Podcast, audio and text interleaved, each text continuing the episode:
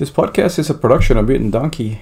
Uh, if you like Mutant Donkey, please consider supporting us on our Patreon at patreon.com forward slash mutant donkey. You can also follow us on Twitter at mutant underscore donkey. We also have a presence on YouTube at the Mutant Donkey channel, so please like and subscribe if you like this. Thank you. Fair warning. The Mutant Donkey podcast may be inappropriate for people without a sense of humor or for people under the age of 30. Thank you for listening. Mutant Donkey a show. That's where we wanna go. If you come, say hi. Don't forget to fuck off because Mutant Donkey is the show. Mutant Donkey is my show. Llamas don't suck so bad, sometimes they like to leak crap but Mutant Donkey's where to go. Oh, yeah, yeah. That's where we're all gonna go. If you don't like llamas now, you can take a hike back. Mutant Donkey is the show. Woo! That's where we uh, want to go. Wow, wow, wow, wow, wow, wow. If you want to come and say hi, you can just fuck off because Mutant Donkey is a show. That's where we all wanna go. If you lick a llama, it will lick you back. Better wear protection. Mutant Donkey is a show. It's now time to start the show, so I will shut the fuck up. Welcome to Mutant Donkey's Poetry Corner. Number 1 The Elven Tower. Time would have destroyed a structure of lesser races. In the war long ago but not forgotten, elves dirty and tired fought for their immortal place on this facet. The world, vicious in its grip, would not let go, would not stop its relentless cleansing. Waves of corruption flowed, overtook, bent, and eradicated. There is not a consciousness left, just a spirit that would not break, a memory of almost a memory. The dust descended and rests now upon a fossil of artistical magnitude. Are they all gone? Are the echoes in the forest just that? Or is it the wail of defiance which haunts the dreams of those few travelers who strain in their lack of understanding for a larger language of existence? Number two, fragments of that memory. Fragments of that memory, time divided, not equally but infinitely. Defending the world, not caring about the banal truth. One fight at a time, a grain of sand that dwarfs a universe. He tasted roads, but did not travel them. Path is not predetermined, neither is choice. In kindness, one repays ire. Look back, no prints. An unrecorded journey. The wick smokes, it has ended. Not forgotten. This has been Mutant Donkey's Poetry Corner. Very cool. So, Mutant Donkey and uh, part of the Mutant Donkey channel, welcome. Yay! So, what we've been watching, I was watching this show with Mopi, and Mopi doesn't like shows Uh-huh. that are even dubbed or subtitled. Oh, really? So, we're watching this uh, very kid appropriate show called How to Sell Drugs on the Internet Fast or something. Online fast. There you go. something like that. And Good that, to know. Yeah. and, and that show is like a, is it Swedish? I think it's Swedish. Um, It's Swedish or German? I think. Uh, oh crap! There's. it's probably Swedish. So, um, Mopi, you watch it in its original Swedish because you don't like Um, subtitles. Hey, watch out! There's zombies right here. Put a pause on that conversation. Holy crap! Oh my gosh, how did how did Sheep, sheep, how did butt she do slap me. She slapped me in the bum. Where? Oh. I don't even know how she got in there. That's insane, man. Um, yeah, it's Oh. like this. well, It's like this Swedish show, and it's and it's funny because you know it's a it's a foreign show, so it's like Yeah. The dialogue is kind of funny, and and it's just this kind of nerdy kid that has a girlfriend, and and she went to America for I don't know like a summer or something, hmm and she comes back and she doesn't want to be his girlfriend anymore, hmm and so he's trying to. Uh, Did you take my Whoops! backpack? Was that your My- backpack? Oh my gosh. I didn't know you had got killed. Okay, hold on. So what was I talking about? Oh yeah, this show, the how to. What's the name of the show, Mopi? Some, How uh, to Training sell Dragon? drugs online fast. Yes. Like so so basically, there's this kid, and I'm not really spoiling too much. I'm just telling you the premise. There's this kid that Sure. wants to get his girlfriend back, and so Uh-huh. he, and so she's kind of hanging out with the with the uh, school drug dealer, and so he's Uh-huh. uh, the the ex-boyfriend gets jealous of that dude, and so he goes to his Yeah. source and blackmails him into giving him some drugs, some ecstasy, and then he starts selling that, or giving it to his friends to try to get the girl back. Because I guess the Huh. girl used to be very conservative, and when she went to America, she became more uh, wild, I guess. And so he's trying Yeah. to show her that he can be wild too, that he can be like spontaneous, and uh, Huh. and so he's got this crap load of drugs that he doesn't know how to get rid of because, you know, now they're chasing the person who took the drugs, and I think his dad is a cop. So he's trying to get rid of the drugs, so they come up with the idea of going into the dark internet or whatever to like sell the Dark drugs. Yeah, yeah, and that's where the show takes off from there. Basically, that's the premise of the show, basically. So, but it's funny because of the lost in translation kind of thing, Uh huh. Uh huh. because it's uh, So no, well, you know how foreign foreign movies they have they, they speak Yeah. differently and they, they say different things and there's a lot of awkward kind of silences and you know just like in real life kind of stuff, you know. So that Yeah. More important question: What's it on? uh, drugs. no. Uh, like I mean, uh, sorry, Netflix? You? Netflix. Amazon? Yeah, yeah, Netflix. Yes, Netflix. Netflix. And uh, oh, I Unfortunately, ca- I there's can more than one ex. platform now. Oh, there is. Okay, I'm gonna. No, not as far as I'm concerned. I mean, I'm pretty much planning to stick with like Amazon and uh, the other one, Amazon and uh, Netflix. I don't think I'll buy anything else. Yeah, me too. I'm the same way. I I think I think Netflix has the best uh, interface. I like that you can skip intros and it'll automatically uh, set up your next episode and it's, it's easy. Um, I don't know about Disney. I mean, especially their Disney's starting with a really, really low price, basically to try to, you know, get people. They kind of like, like the Epic Games thing. They're trying to do it cheap and get people to come over. Mhm. So Uh-huh. I'll consider, you know, I'll consider it. But the truth is, they're not going to have anything I want except for Marvel movies. I'm not going to watch kids shows. Yeah, no. I mean, I am excited about the Mandalorian, though. I am. I mean, I would pay to watch just that show, and I guess then I would like end my subscription if it wasn't any good, or you know, I don't know. But it's but for like the first two or three years, it's going to be like six bucks. So Yeah, that's fine. I mean, I actually at this point I don't mind dropping Hulu. I can drop Hulu and pick. I mean, they're owned by the same people now, right? I mean, Hulu was owned by Fox, and now part of Fox is owned by Disney, or a lot of it, right?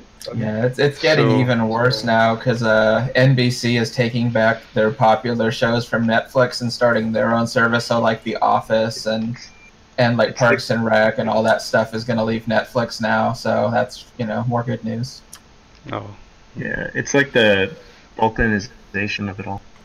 the what? Balkanization, you know, like the Balkans in in Europe. You know what I'm talking about? In other words, it's, The Vulcans in Star Trek? Country, they're becoming no, no, Live no, long and the prosper. Vul- Yeah. Peace and long Not the life. Vulcans, but the Balkans.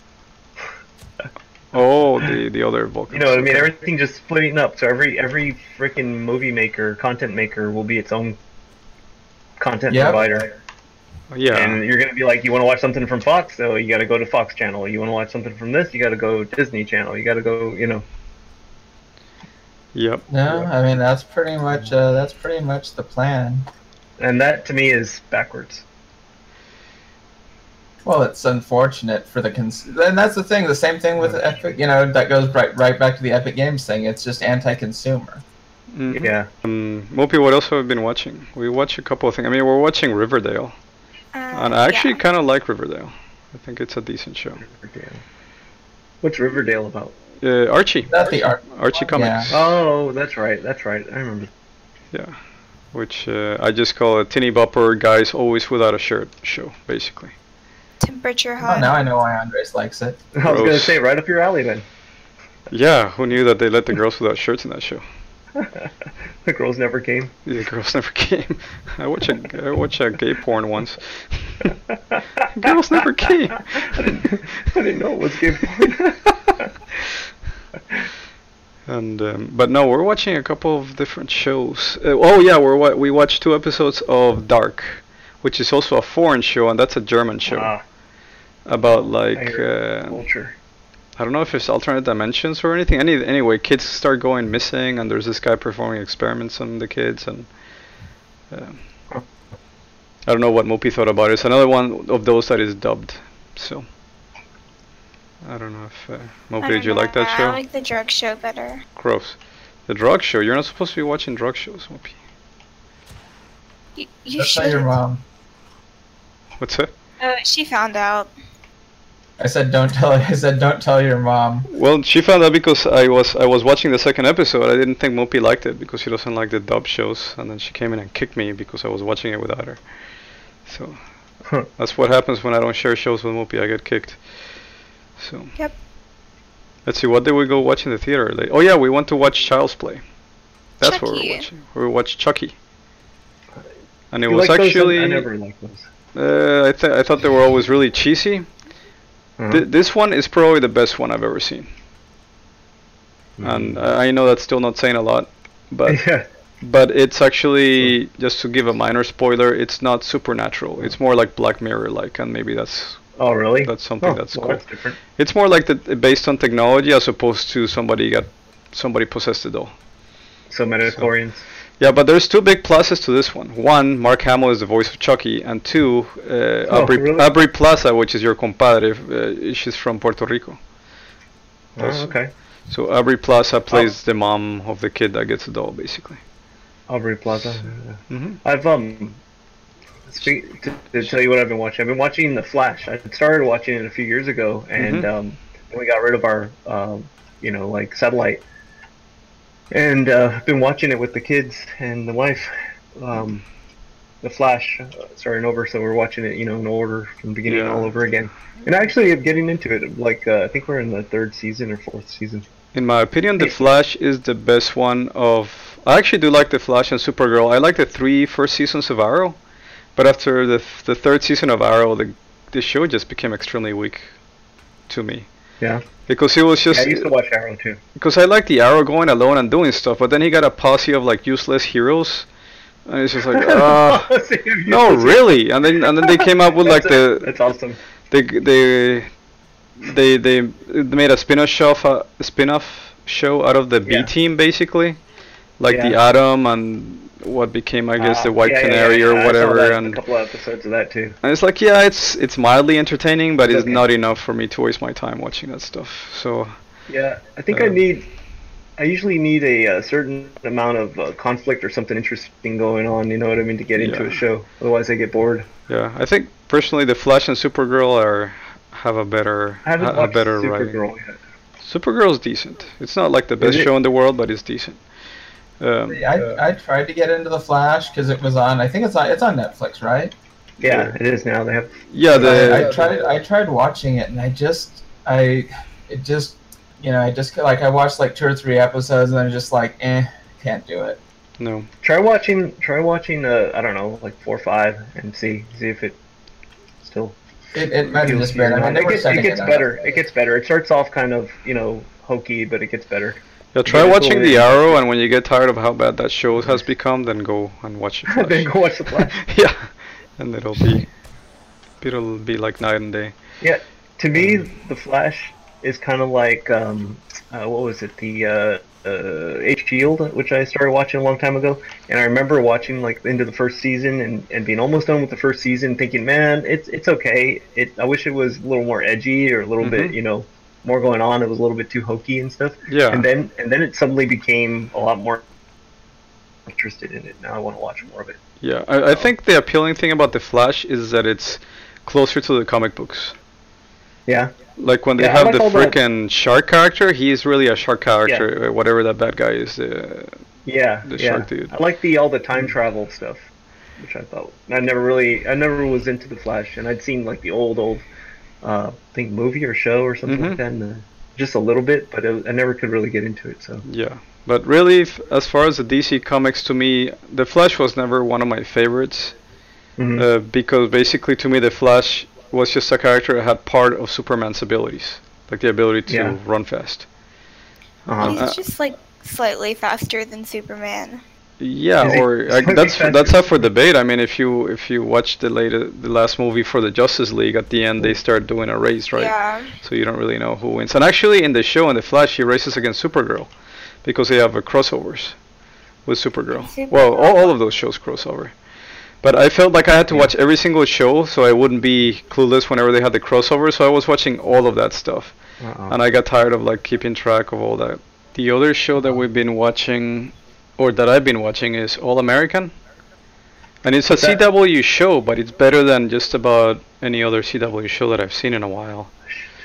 And um, it's about it's about a true story about a kid that comes from the hood in LA, or one of the ghettos in LA, or ghetto Oh, yeah. neighborhoods, whatever. And uh, and then he he gets contacted by the Beverly Hills High School or whatever to go play for them, and uh, and it's it's a drama, but it's it's extremely good. Um, so I highly recommend that show. It's called All American. All American, huh? hmm Yeah, Andres, I'm gonna need a hand. I uh, Gross. I got a four pack of Project Zomboid and I was gonna give one to Candyman, but he already owned it. So Yeah. You were gonna give it to me also, but I already owned it. yeah. And uh, yeah, we'll see. Um, I'll, I mean, I'll definitely try it with you guys. yeah, I it should I, be fun. I have it. I died many times already. Yeah, I was just so disappointed because I Like a bunny. like trying to get some skills and then I died and it's like, oh, you just like you lose now. The thing that bothered me about Shout out, Project zombie Zomboid. Yeah, well, it's just that um, I got like bitten, and uh, like I was bleeding, and so I was changing my bandages, and like like the bandages, like I bled through the bandages and like in like 30 real seconds, and then I had to replace it. And When I took the bandage off, I started losing health really quickly. But so it's just like it's like. I, I literally bled to death. I literally just sat in a room and changed bandages until I bled to death, and I was like, "Really? This is like what we're talking Guys. about?" Yep. Huh. Yeah, the game the game is not very forgiving. Candyman, have you ever played Zombicide? I don't think so. Because I own the regular Zombicide game, but uh, I kept reading that Zombicide Black Plague is the best one to get.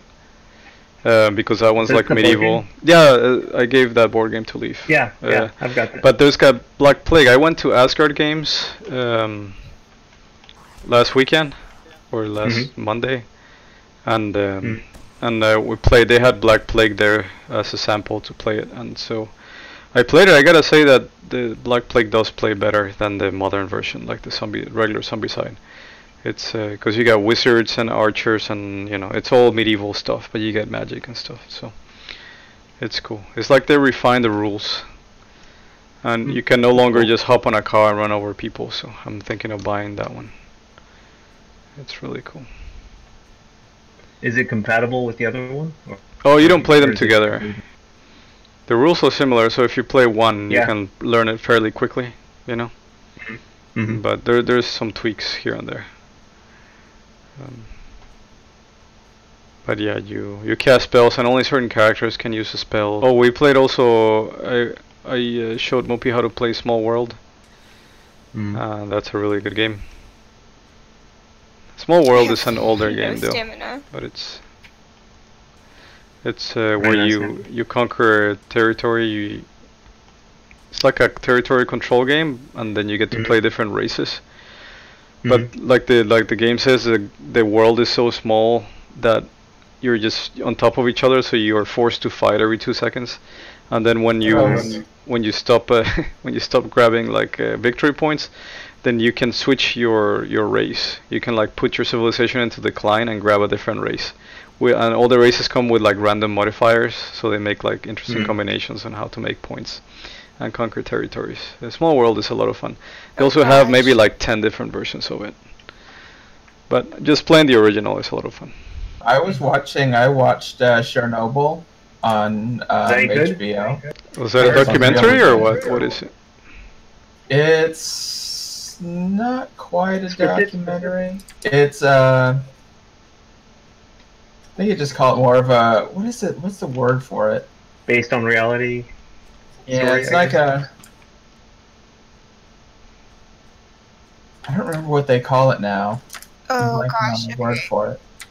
It's a wolf. We're just gonna go around. But it's like a five episode mini, you know, mini series hmm about you know Chernobyl. And the thing is, I knew a lot Yeah. about Chernobyl because I always thought it was uh, pretty fascinating. hmm Mm-hmm. Uh, just you know, I read a lot about it just on like Wikipedia because it's a fascinating thing that happened to our, you know, to the world. But, uh, The show is really, really, it's it's pretty amazingly good. yeah. But th- does it follow the accident, like, or does it follow somebody like tangent to the accident, or? So it's actually, so it's really cool. So basically, it, it and what I like about it, it initially I kind of didn't like it, but I think they did a really good job. 'cause basically, Yeah. it starts um, with essentially after gosh. the explosion. hmm so they don't you know it, you you essentially start the, it's kind of like starting the game and like you know like the reactor just blew up and you're like oh sh-, you know like running around in circles Yeah. but uh, it's it's pretty it's pretty amazing um, so basically it kind of you kind of figure out who the hero is the hero is one of the uh, i guess kind of the main scientist who he was he was like a researcher a university professor slash researcher hmm who uh, was pulled in by the government to kind of deal with the mess. Oh, okay, cool. But it's Or all, want to spoil that? but the characters are not actual. Oh, look, a deer. Look, look, So look. most of the characters are most of the Spooky. characters are real. hmm Where'd you go? Uh, one of the characters. So basically, one of the characters is not real, and that was You see it? because it represents a bunch of scientists that work together, and they couldn't have like all of those characters in a Or five facing. episode miniseries. The deer. I don't have a bow. So, so one of the one of this female scientists like represents a bunch of real life people, but everyone else is like a real person.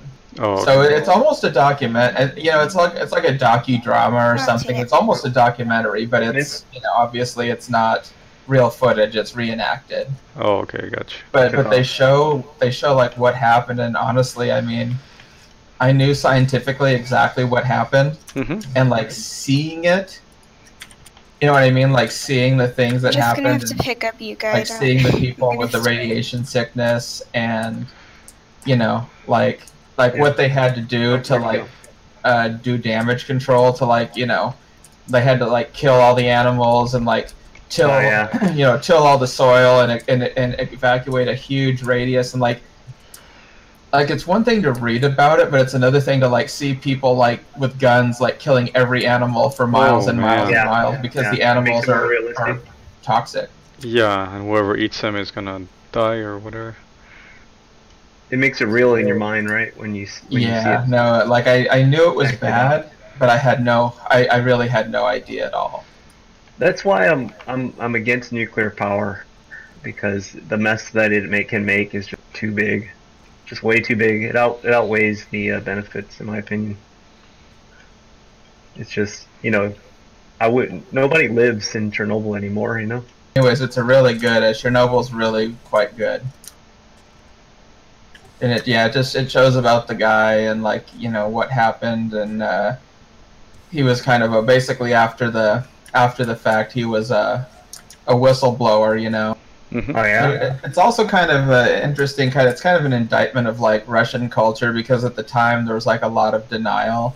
Like the Russians basically lied about everything because they were like too proud. They were like so proud that you know that like, and you know something like that could ever happen to Russia, Hmm. and so they like denied the whole thing and Hmm. kind Yeah, of I've made good things things worse. it. That's kind of hard to deny when that radioactive uh, emanations are reaching Europe, and there's people in Movie. France getting sick, and then you're like, what's Yeah. going on? Oh, um, I also played this game called Minit. I think it was in the Humble Bundle. Do you have that one too?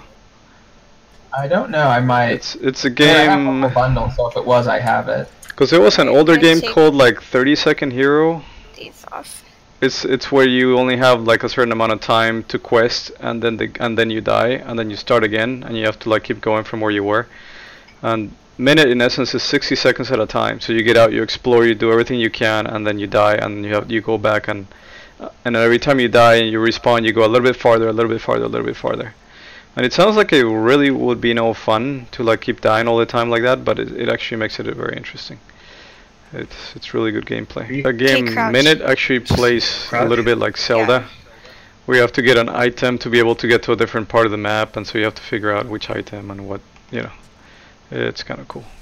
The graphics are atrocious though, but then again, it's a very indie indie game, and it's like 10 bucks. So my re- I left a review about it. My recommendation is buy it on sale, and it's worth it. Don't buy it for 10 bucks Let's just get it. because uh, I think I finished the game in like two and a half hours, maybe, almost three hours. But when I started playing, I couldn't stop playing. It was actually a lot of fun. Let me see what else did I play. I've been play. I tried Vampire the Masquerade. You know the first one. I played that. I was cu- I was actually going to ask you about that because I played that Alright. a long. I played that when it came out. Okay. What year did and it come out? it was out? An interesting. Oh God. So long enough that I don't remember. Probably it's probably got to be close to 20 years ago. 20 years ago? 15, Yeah, I, I, that would make sense because the graphics are so clunky and funny. They're really funny. But I, Yeah, it's a it's a very old game. yeah. Uh, But I was curious when I played it, Mhm. and I don't know. You know, hopefully maybe they've you know it's gotten better and stuff. But uh, when I played it, it was really really hard. I don't know if it. Uh, so far, I just went through a tutorial and I'm just running around town meeting people and starting to pick up some quests. But I I can't tell if it's hard or not yet because I haven't really been challenged one way or another. Um, Well, when I say hard, I mean the fights. well, the fights don't seem hard if you do the right thing, like if you sneak at the right time or if you block and you know, uh, if you know how to use your controls, you should be fine. But like I said, I haven't really f- fought anybody of importance. I just fought a couple of thugs and they've been easy. I'm sure it's gonna get really Okay. hard because I haven't fought any real. slowly in the dark. I've only fought other fledglings. I haven't fought like real, va- real powerful vampires yeah, like there was. I just remember there was this fight with other vampires, and it was like one of those things where I just I lost over and over and you know I lost so many times that I basically gave up. Oh man.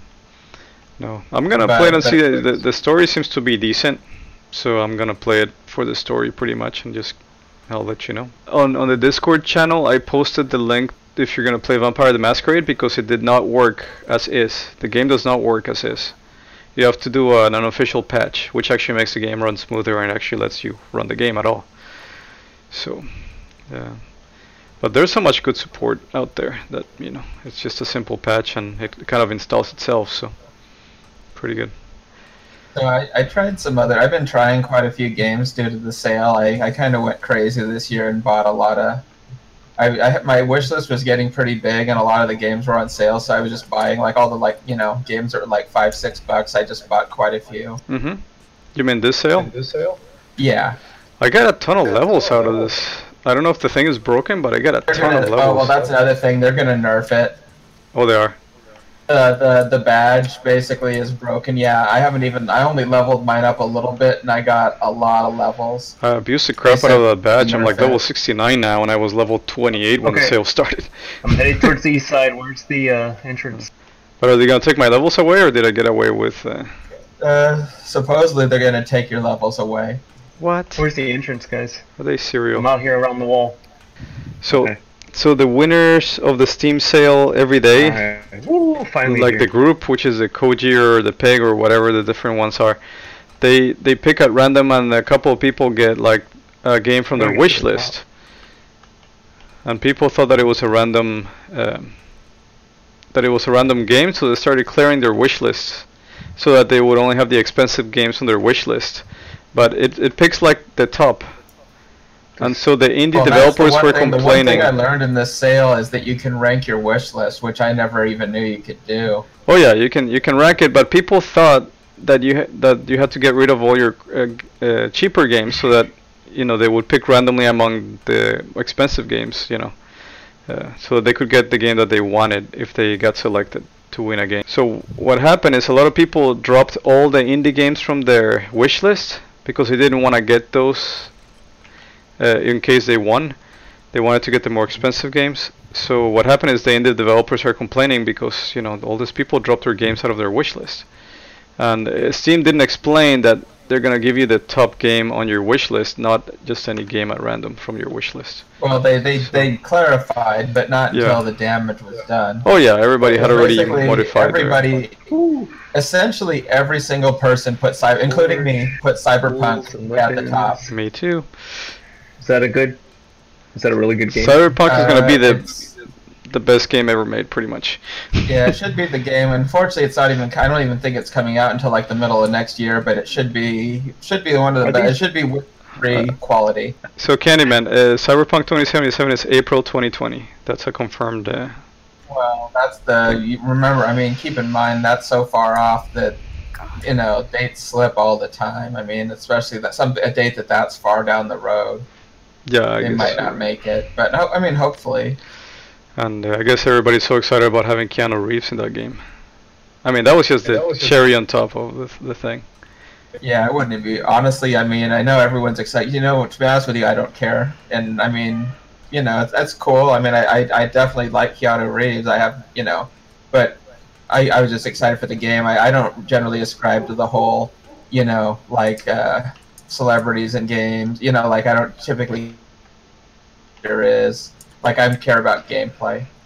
Yeah, no, gameplay trumps everything. It's just nice to see him in the game. That's just a nice surprise. What they call la ñapa, I guess, something extra. But yeah, so the big controversy with this the, this event though is that they basically and uh, unfortunately I'm a victim of it. I'm I'm you know I'm not super happy about it. Um, basically, so when I signed on to Steam the day the sale opened, you know when I got home from work, hmm um, there's a race going on and there's five teams in the race. You know different different animals basically. Yeah. And uh, when I got home from work, team there was a team called Team Corgi hmm and Team Corgi was basically, you know, just be, basically if you combined all of the other teams, they, Team Corgi was still better. Oh yeah, that's the one I Oh. picked too. So like everyone else, I was like, well, I'm not going to pick the, you know, if there's four teams that are literally getting just smeared, and then there's one team that's in first place, you know, I'm not an idiot. I'm not going to join the teams that have no chance. And so everyone did that. And so what? So basically, that, and then what happened was everyone essentially got mad that Team Corgi's just, you know, guaranteed to win the, you know, win everything. And so what Yeah. Steam has started doing now is penalizing. So I guess there's two teams that were more popular, and so they've basically modified it so that the the good teams are disadvantaged. And so basically now they took the the teams with all the and, and, the, and here's the thing: it was already kind of self balancing because. Um, so, so the way it works is the first place team, 300 people on the team, get the top game on their wish list. Second place, 200 people on the team get the top game on their wish list. 3rd Mhm. place, 100 people get the top game on their wish list, and then fourth and fourth and fifth don't get anything. Yeah. The, the problem is, so with Team Corgi, you've literally got probably 60 or 70 percent of the players on Team Corgi, which means that 300 of them getting the game, you know, percentage-wise, the someone uh, someone on Reddit did the math, and it's literally like point zero zero zero zero zero one percent chance. Yeah, that's why I don't have Cyberpunk right now. So so the so meanwhile if you're on the second place team and there's you know there's probably like 10% of the people on the other team and there's 200 games to go around. I mean so basically the the real place you want to be is in like the second or third place team, but I was just thinking about it more in terms of like you know I don't want to join a losing team. I don't care so much about my chances of winning. Yeah.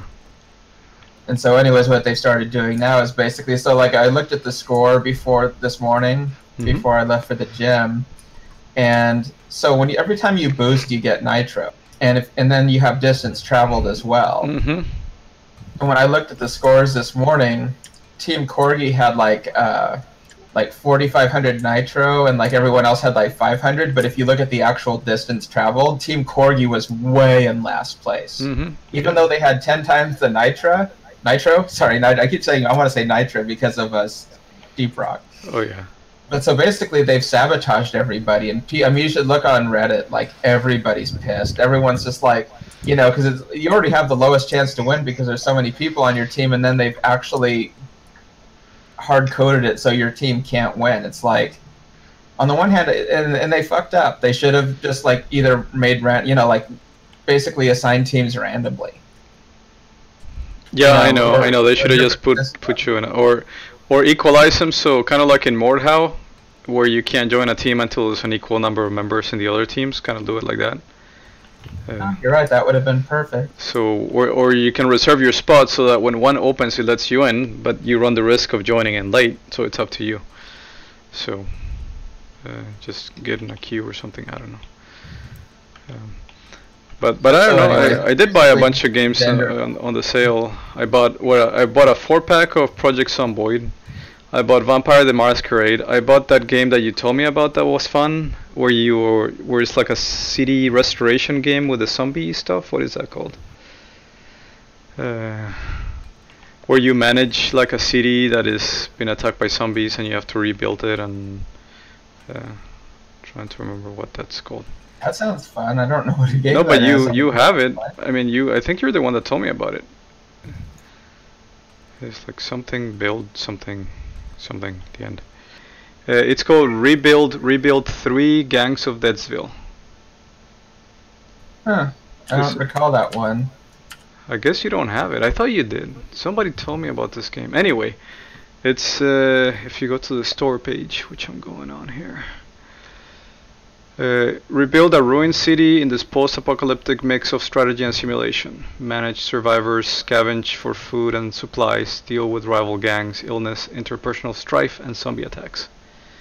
and it's got very positive reviews, so that's got 85% positive. Well, you know, 85 I need to check. I need to. Yeah, you have to tell me the name again. What's the game called again? Rebuild three gangs of Deadsville, and I can actually put that in the show notes when we, or, you know, or I can put on that the sounds. Discord. That sounds totally like a game I would really enjoy.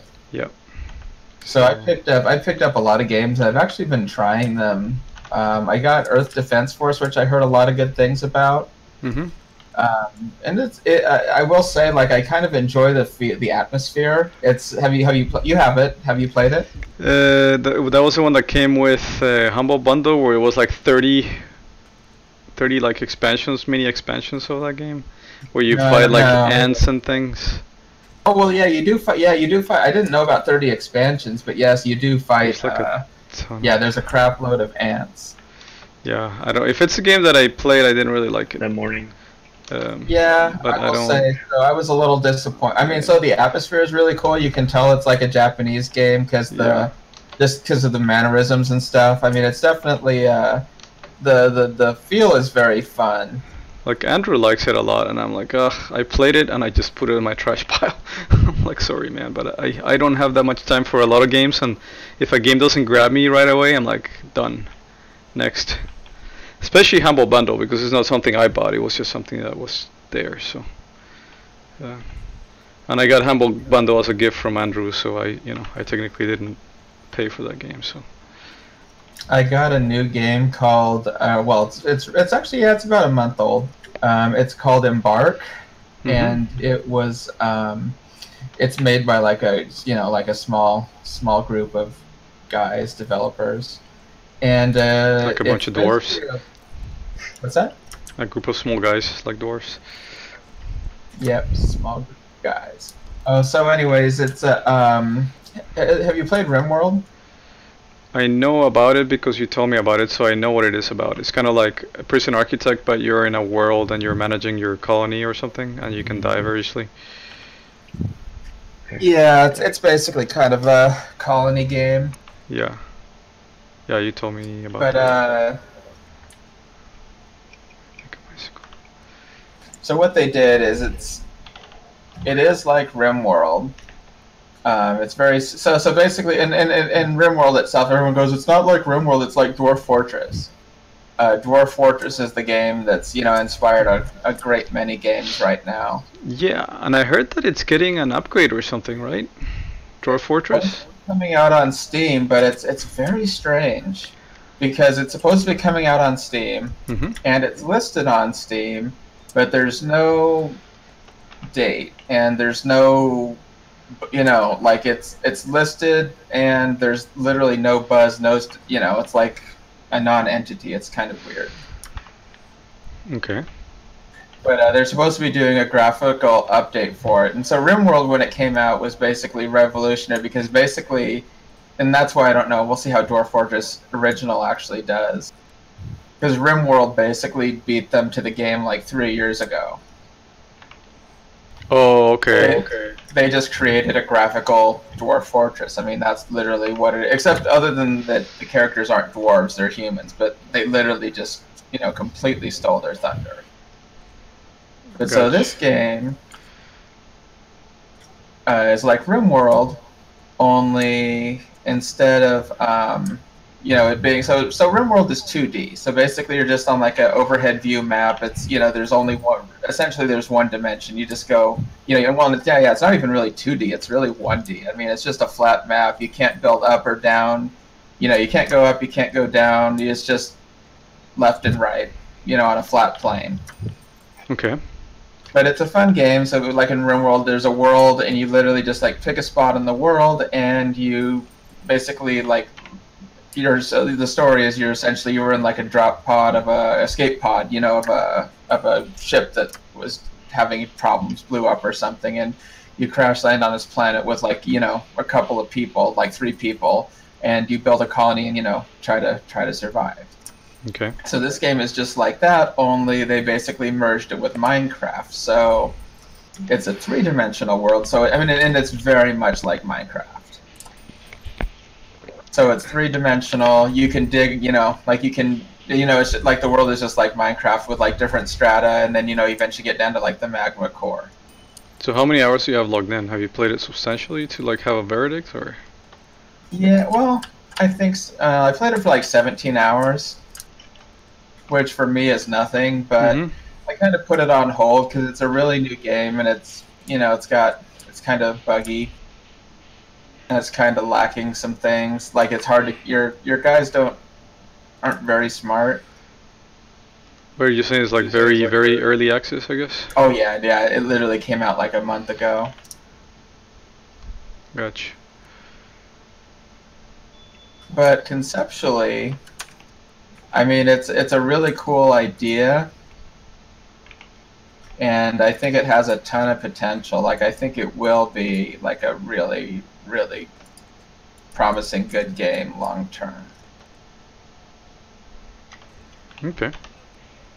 Um, but yeah, but just the conception. I mean, just because it was so cool, because I mean, like, basically, the- you didn't even, I didn't even realize kind of like what Minecraft or what, uh, like, you know, it's kind of like this. There's that game Satisfactory that I, that's unfortunately I can't really play because it's on Epic, but someday I will. It, it's, uh, it's literally Factorio, but but three, you know, that says this game um, Satisfactory is just fact. It's like Factorio is the same analogy. Factorio is just a 2D, you know, factory Mm-hmm. building game. You know, it's a flat world, uh, and and Satisfactory is just it just takes it to, you know, you can go up and down. Okay. So it's it's pretty cool. Uh, yeah, I think it has potential, but it was just you know it's just kind of too buggy and problematic right now. Yeah, so it's gonna take a while. I was gonna. That reminded me that I've been playing There Are Billions again, because they the game actually released a week ago for real. Like it came out of early access, and uh, they came up with a campaign. Although people are complaining that the campaign is very repetitive, but honestly, I don't really need a campaign for that game. I just have a lot of fun playing the survival mode. And, and so they've really upgraded stuff in the survival mode and it plays smoother and the pathfinding's fixed and the game's actually really good. I love uh, there are billions. To me instead of a campaign what would have made the game like super good is to have a co-op mode. Like conan what is it? Conan uncharted or conan whatever. Exile? no not exiles. Uh, the, the other conan game the one that's the one that they copied there are billions on which doesn't have like super great graphics or anything and it's kind of clunky but it's co-op so it's a lot of fun Oh, I don't know that one. and uh, I talked about it during one of the podcasts. Let me double check. Um, and I'm going through my library now. It's not in my library; it's in my wish list. So let me check it out really quick. Yeah, my favorite games these days have been uh, co-op games, which is why I was a little. I was kind of been looking for something fun, which was kind of disappointed that Earth Defense Force didn't. You know, I thought that might be a, a promising candidate.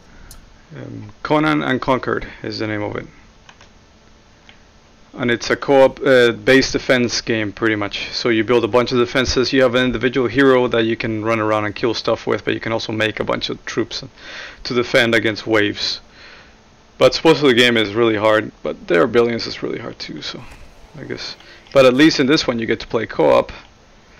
But the big, I was watching one of the reviews from some guy online on a YouTube channel, and uh, the guy was saying the game is a little bit expensive for what it is 30 bucks I don't remember how much exactly it was but the thing is that there's an expansion there's DLC where you can get an extra character and that's $10 just to get an extra character and I don't know that's kind of upsetting when you're trying to milk people uh, and this character seems to be overpowered so you can actually have an easier game with this character so That's disappointing.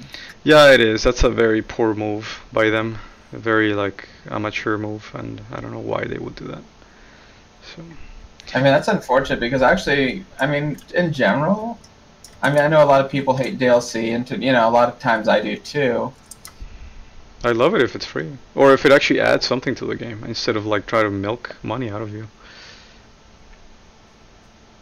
But yeah, no, I mean, that's. What's DLC? Oh, we're talking about Well, that's, Conan Unconquered, which is one that I Uh-huh, thought uh-huh. you would actually like leave Yeah. because it's kind of like there are billions where you're defending a base. But in Ah, Conan okay. is you're defending it from like giant scorpions and all kinds of like Conan like, Uh-huh. you know, beasts. And you get to it's Yeah. kind of like imagine playing Age of Empires kind of and playing it co-op Yeah. against a computer, but the computer is Mhm. just sending waves and waves to your base to try to kill you. And so you have to build Sounds walls and build defenses and stuff and and the review said it that is really good when you play it co-op. That that's where the game is Hmm. at. So in my my reasoning is I'm really sad that There Are Billions was not designed from the ground up with co-op in mind. And at this point, There Are Billions, the developer said no, we will never have co-op because we'll have to p- pretty much remake the whole game. We have to recode the whole game to make it Ah. co-op. Well, that's too bad. And and so, but There Are Billions, it is an excellent game. It is really really good. Uh, for people that like that type of game, obviously, not everybody's gonna like that type of game. Which is, you know, uh, the, the plus side is, you know, games like that are just an opportunity for, you know, for someone else. Just like with a, you know, a Satisfactory and Factorio, and you know these other these other situations that are similar. It's Mhm. really an opportunity for someone else to, to come, you know, to make a new game that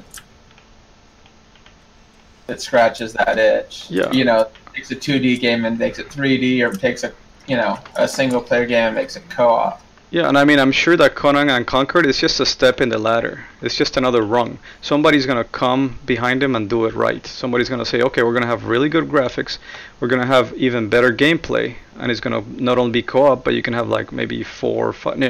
Because when I say co-op, I, I'm, I was just meaning two-player co-op, not like you know 15-player co-op. So Conan Unconquered is two-player co-op. So maybe the next game can be like four-player co-op or something like that. Uh, or maybe it could be even turn into a isometric kind of game when one person is designing the waves and sending them at, at people, and then the other people have to defend them. I think that would be kind of a cool game. Which is kind of like that game. Opie, what's that game that you want us to play on Discord? The game that is Um, Discord exclusive. I think it's called Last Year. Last year, it's about a high school students running around in a high school, and they're running away from some kind of like uh, Serial Friday the killer. Thirteenth kind of dude.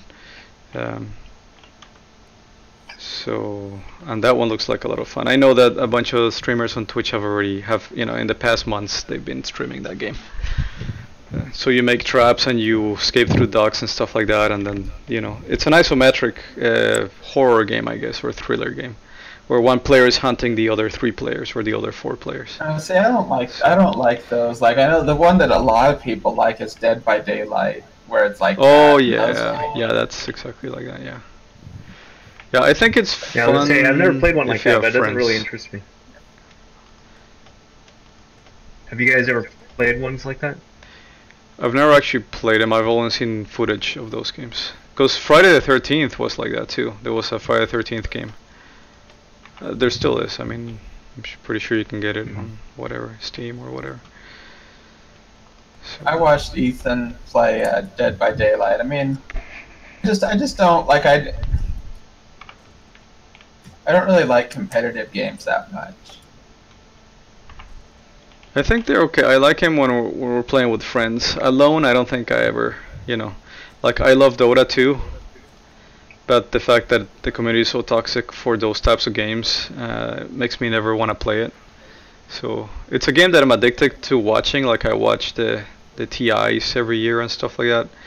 But uh, and I would love to play it. I would love to get a group of friends to form a team. But you know, I'm I'm a little bit shy in that regard. I don't go out and make stranger friends that easily. So it's just like, ugh. Hmm. and I don't want random people that I don't know criticizing me all the time. So it's like, ugh, whatever. I don't. To me, that's not fun. so. But with a group of friends, you c- you know you can take criticism from your friends because it's people that know you and that you know. So it's not just some random dude just giving you a hard Right. time because they think that you that your build is not right or whatever stupid shit that people you know start Mhm. splitting hairs over. So- Yeah, when when your friends criticize you, you know it comes from a place of love. Yeah, and, and you when you know somebody, then you know where they're coming from, and you know whether they know what they're talking about or not. You know, it's not just random. True. So E3 came out, and Microsoft was saying that actually PlayStation's absence hurt E3, and I felt that the show was a lot smaller in scope. Specifically talking about the PC gaming show, they had a like a uh, auditorium that was like a tenth of the size of last year. And I don't know if it's because Epic was sponsoring and people just didn't want to go put up with that crap, or if you know, it's just less popular right now, or maybe not enough content being announced. I don't know.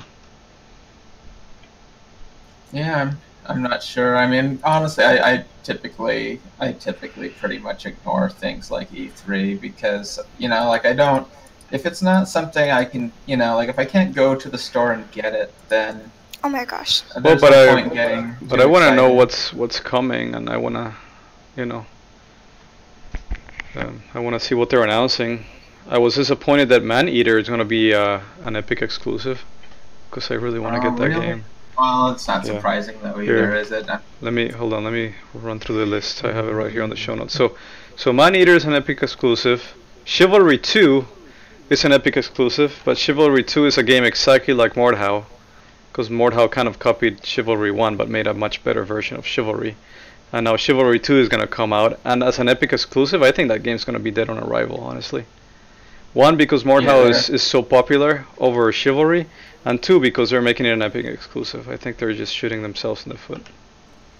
So. Well, it's not a good it's not a good place to be right now because like Mordhau's, you know, like people will probably still buy it, but Mordhau's pretty clearly, you know, taken the top slot. Yeah, it has. So we'll see how that happens. Um, there's a game that I wanted to talk about because it's gonna be interesting to eat. Moopy, we need to be friends. Oh no, you didn't kill it. Um, you know how Eat loves the Might and Magic series, the Uh-huh. Heroes of Might and Magic, and this is why I do like E3 because I can see like little projects like that that otherwise wouldn't be on my radar. They announce them at this places like uh, it's called Project. What is it? No, it's called Song of Conquest, and it's inspired by Heroes of Might and Magic.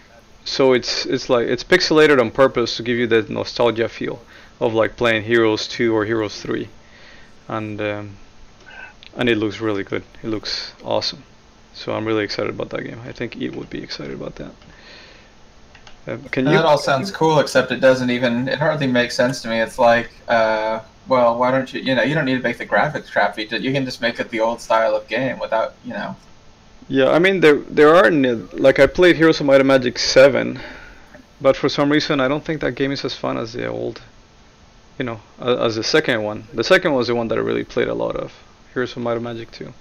I think that 2 is around, still like more three fun. and four. Yeah, I play. I know I played. I mean, I know I played one and two. I think they were best in the the middle, like three, four, five, maybe. I think after that it kind of got kind of bad. And so maybe this can revitalize that series. I don't know, but it's a separate series now. It's just called Song of Conquest. So one of Mopi's favorite games of all time is Fable, the Fable series, on Xbox. And Xbox announced during E3 Project Scarlett, which is their new console. uh, coming up. I don't know when. And Fable is rumored to make a comeback. Also, Halo Infinity is gonna come out at launch for the project for the Scarlett Xbox. But it looks like the Halo games are also gonna be coming to Steam, so that's gonna be good. Oh, uh, this should make Candyman happy. Fortnite player base has started shrinking. It has gone down by 38%. So maybe Epic will run out of money sooner rather than later, so they stop trying to hijack everybody else's games. The other piece of news is that Blizzard canceled their MMO Titan because they Hmm. said that their scope was too big. But I don't know. I'd say just keep working on it. Yeah, you know, I'm still well. See, you'll know. We'll know when Blizzard actually needs money because they'll just make World of StarCraft, which is what everyone's been asking for 20 years. Oh, really? They have? Oh, I mean, well, people have been wanting. You know, I mean, basically, if they ever need money, they can just do that. mm-hmm. Because uh, if there was a World of like, I'm pretty much. I'll probably never play World of Warcraft again. It's just, it's, you know, it's too far gone. I'm just not. You know, I'm no longer interested, and I don't think I'll ever be interested again. hmm But if they made World of StarCraft, I would probably go back. Why why aren't you interested in it? It's just I've I played it a lot, and it's it hasn't changed appreciably in ten years. Okay. It hasn't updated enough The style, I mean, stylistically, it's the same. stylistically. They've they've changed little things. I mean, there's you know there's like raids with smaller groups of people. I mean, it's it's not the same. You know what I mean? Like the there's a lot of different things you can do and stuff, but ultimately, like it's the same. You know, you're still going to play a druid with heals and in attack spells, and you're going to be doing raids in the same dungeons with the same. You know, it's it's Yeah. very samey. And yeah, Andres and I used to play it years ago, and uh, we used to, we, two things we got tired of. I think Andres, correct me if I'm wrong, is the um, just the the quests became a little bit too, uh, I guess, rote. You know, the same things over and over. it was too grindy. and then the uh, and the the uh, what's it called? I guess level system where you run into somebody who's you know ten levels ahead of you, and they just kill you over and over and over yeah. and so there's nothing you can do, you know, except and it got to the point where there were people just finding us and killing us. But to be fair, we were playing on a PvP server. So Mm, what's the what's the difference? I mean, on uh, on any on a regular server, you have to have your PvP button turned on for people to be able to attack you. And this one, you don't. oh, okay, true, but yeah, but in my opinion, it should be. I don't like the system where just because someone's so many levels ahead of you that every time you run into them, they kill you and there's no way for you to fight back. You know what I mean? Well, you get your friends or you get your guild, and then you come back and beat the crap out of him and his friends, or Yeah. you know what? I don't know. You just have to have a lot of friends, I guess. It gets really high. I mean, level. it's just like the days of playing Ultima Online. The second you left the city, you were fair Mhm. game. People would just camp outside of the city and they would just beat the crap out of you.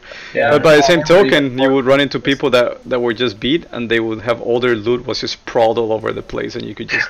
so it was just a free for all. it was a free for all. It was just freaking murder.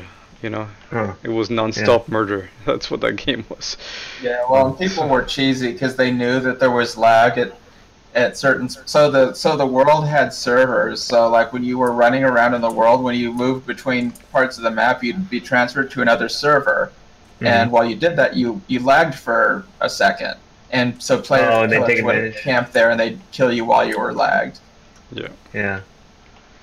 So, And then, yeah, there was a lot of there were a lot of criminals and people that you know did that kind of thing. Oh, Oh, there's wait. Justin. ooh, Uncle Justin. Justin's Justin coming in. there? Check it out. Somebody send him an invite and please teach him how to freaking use Discord. Not it. Not it. Well, you're gonna have to do it for me because I don't know. I'm how to- always the one who adds people, so I'll do it. Okay, we'll be at him. Uh, what was the other? Oh yeah, uh, I told you during um, Comicpalooza here in Houston, I met an Mhm. artist called Alicia Vogel, and I'm gonna Mhm. interview. I interviewed her for this coming podcast. So, Oh, cool. so coming up next should be her interview. So yeah, I guess if you're ready, we can get started. Uh, yeah. So uh, yeah, I just invited you to this interview because when I was uh, walking through Comicpalooza, when was that? May like 13th or something. I Yeah, forgot. I think Um, right. I, I was walking through your booth and I actually found your you had a bunch of sketches in the back that I found very compelling. Oh, so thank you. so I always I always look through through stuff that kind of moves me, you know. There, I guess different people connect to different types of art, and I guess your sketches specifically really connected with me. I don't know if it was Oh, a gesture of them, but there was something behind them that I really liked. So, um, this is the first time we have an actual artist, you know, on on the podcast for an interview. We started this thing in January, and so Mhm. far I've had like people that, well, I guess some people are the kind of writers that write modules for like Call of the Cthulhu and stuff like that, and and some people that are working on games. Uh, a couple of guys that design their own board games, and and they're either selling them right now or they're about to. So, um, but you know, I, I always uh, at the comic conventions, I always like to go uh, look around and find artists uh, and see and see what they're up to. Um, so, can you give us a little bit of background on who you are? Uh, first of all, your name, when you were born, and or where you were born. I mean, and, and what your influences are as far as art. Uh, well, my name's Alicia Vogel. I was born in uh, Nacogdoches, Texas, which is about two hours north of Houston. Okay, yeah, I think I know where it is. I've never actually been there. Uh, there's not much there. It's a small town. There's a university there. That's the university I went to, Stephen F. Austin State. Okay, So a small college town. okay, cool. So you were actually born there, and you went to that college, and and they had a good art program over there. Eh, It was okay. it was okay, yeah. I don't want to badmouth the college. Yeah. At the same time, I, I didn't get the uh, the art education I would have liked. Uh, my actual education, I mean, in terms of uh, what I wanted to do, came in the form later in the uh, illustration master class. I don't know. I'm sorry. I don't know if you've heard of that. I don't know if you've heard of that. Uh, the illustration master class is a uh, workshop that's uh, held in Massachusetts every year. Uh, it's hosted by Re- uh, artist Rebecca Guay, and she has uh, artists such as Boris Vallejo, Julie Bell, Dan Dos Santos, uh, Iain McCaig uh, show up and uh, you know, help you along in your art career. And basically, they give you an assignment Uh huh. and you do the assignment throughout the week and everybody kind of looks over your shoulder and it gives you crits you know important crits and uh, you know help work on your basics Okay. and it, it was uh, really mind-blowing for me But I'm assuming that they're already expecting you to be at a certain level when you go, or do they accept people from all kinds of levels? uh, they accept people from all kinds of levels Okay. i find it helpful to have you know some sort of background Mhm. but they're willing to help you know people from the ground up Okay. Well, that's that's good. I didn't even know about that about the master's class.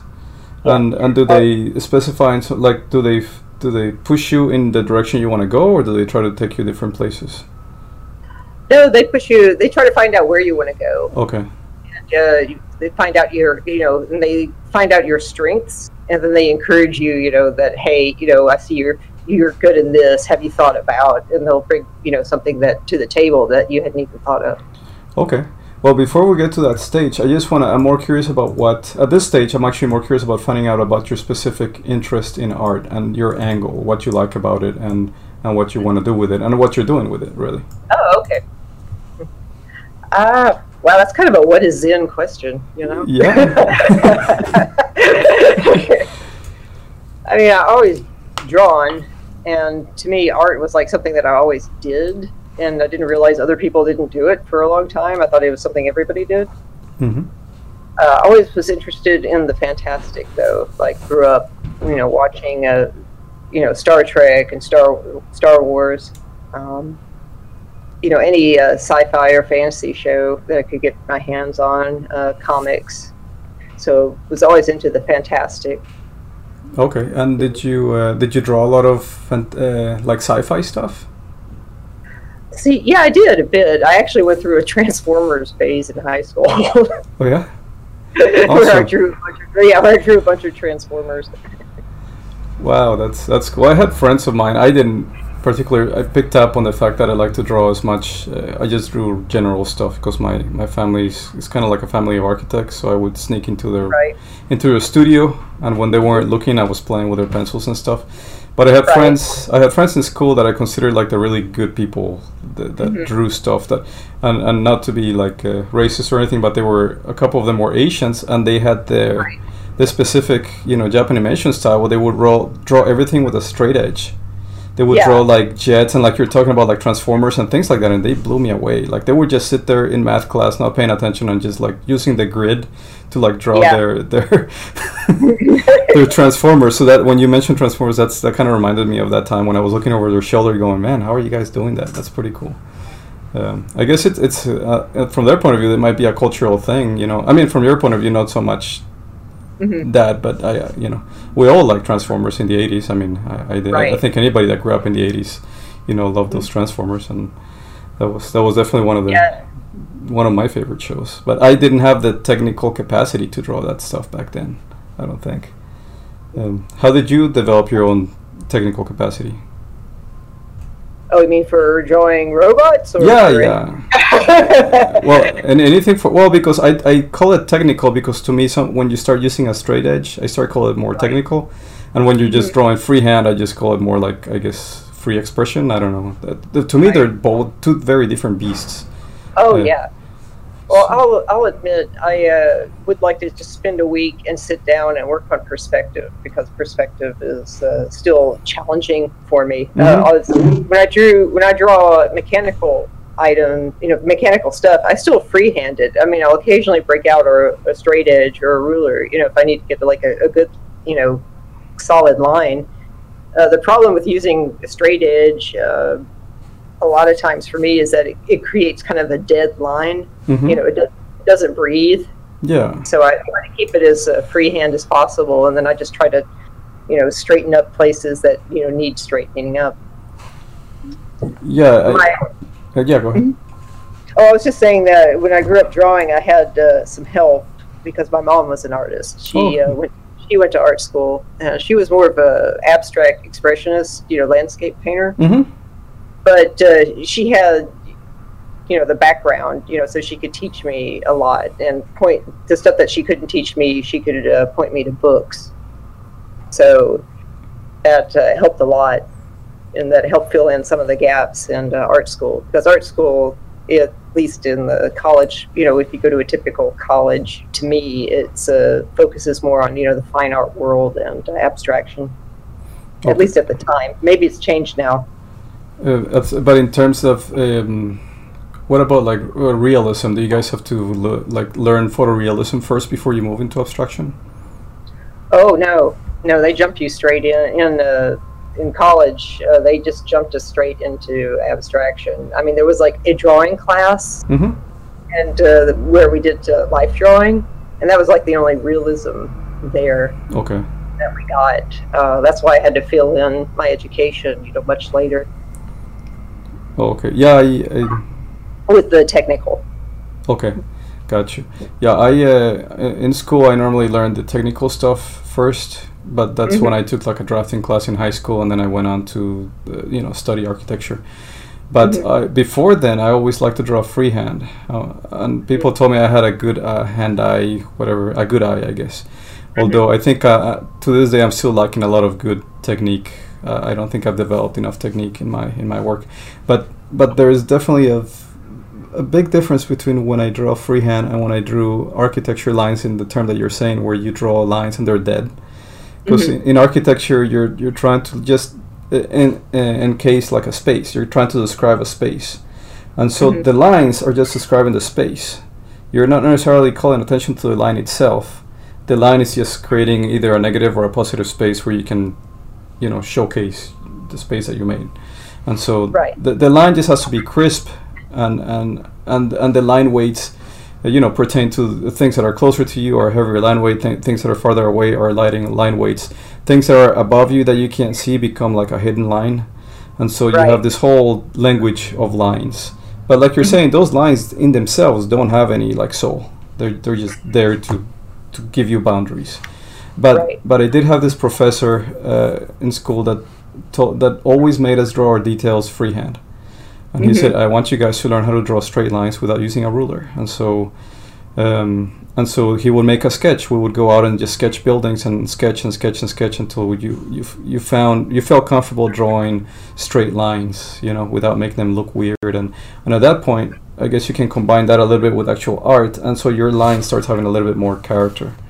Uh, Right. And it doesn't look so architecturally. um I don't know, dead, not dead, but I'm trying to look for the correct word. It's just like um, Yep. Maybe like a clean room. What happens when you go to a clean room in a hospital? What, what is that? I'm looking for that word. It's just like a sterile. Sterile. Yeah. Sterile. It, it, it feels sterile, but then Yeah. but then yeah, we, I started traveling and I and I got into the habit of taking like a little book with me to to just sketch stuff. And I found that those sketches, even though they were not technically super correct and the perspectives were just okay, that Mhm. those sketches I liked them a lot more than any kind of perspective that I drew with a straight edge. Or Right. anything like that. But I'm talking too much about myself. I think we need to focus back on you. That's fine. So, uh, uh, so let me see what. Um, oh yeah, Part let, of my- Hmm, I was just saying this is all part of my plan to interview you. Oh yeah, just, just give me give me back the ball. Uh, and I noticed from uh, the book that I picked up from you was called Hieratic, right? Is that how you pronounce? And Yeah. I noticed that you have an affinity for uh, Egyptian mythology. Can you tell us a little bit about that? Yeah, I'm a fan of mythology in general. Uh, the first uh, mythology I read was uh, Norse mythology. Then I got to the Greek, Mm-hmm. And then after that, uh, I read into the Egyptian, and it really stood out to me because the other, I mean, outside of the people with animal heads, because you know visually that's that's really striking, you know, Yeah. especially when you're a kid. Uh, but also the way that the mythology works is uh, different than the uh, Greek and the Norse because everybody has a very assigned roles. Mm-hmm. In Egyptian mythology, they're very fluid. Like uh, the goddess Bast started out as a war goddess, but later on she became more of a goddess of uh, protection. So they like evolve and uh, change over time, you know, to when the, what the people needed them. Okay, got you. Yeah, that's very unique because in Greek mythology, I think the only evolution they had is that the Romans uh, it stole their mythology and they just renamed the pantheon, and that's about it. But they kept the same roles, Yeah. right? Pretty much, So- yeah. Okay. And then, uh, so are you attracted by like this, um, by like the afterlife theme of like all because all those three mythologies that you mentioned have a very strong afterlife. You know, one with Hades and. Uh, and then, and then I guess some of the Greek mythology splashes a little bit over to Egypt at some point, but I guess that's later. Uh, but the Egyptian mythology, I think, was came before both the Nordish and the Greek mythology, if I See, I don't know. correctly. I don't have the. I'd have to uh, look up the timeline for the Norse, you know, Mhm. versus the Egyptian. But yeah, the Egyptian came before the uh, Greek Roman, or I think. it- Yeah, yeah, it did. Yeah, I'm, I'm thinking I'm thinking it did because I mean uh, when Alexander the Great, Alexander of Macedonia goes down, he actually visits the Oracle of Delphi down in in in Africa. It was not in Egypt, but the Oracle of Delphi was a little bit farther down the road. But that that all already starts kind of mixing with with like uh, Egyptian mythology because Mhm. it's it's like you're cross pollinating your your pantheons a little bit. Um, Mhm. But but there's also the, there's always this predominant theme of the afterlife of you're always preparing for the afterlife, specifically with the Egyptian, but also with the Nordish where where you want to die in glory in battle and then go up uh, and ascend basically, and the Yeah. Valkyrie will come down and pick you up and take you to their version of heaven, and Right. um, and.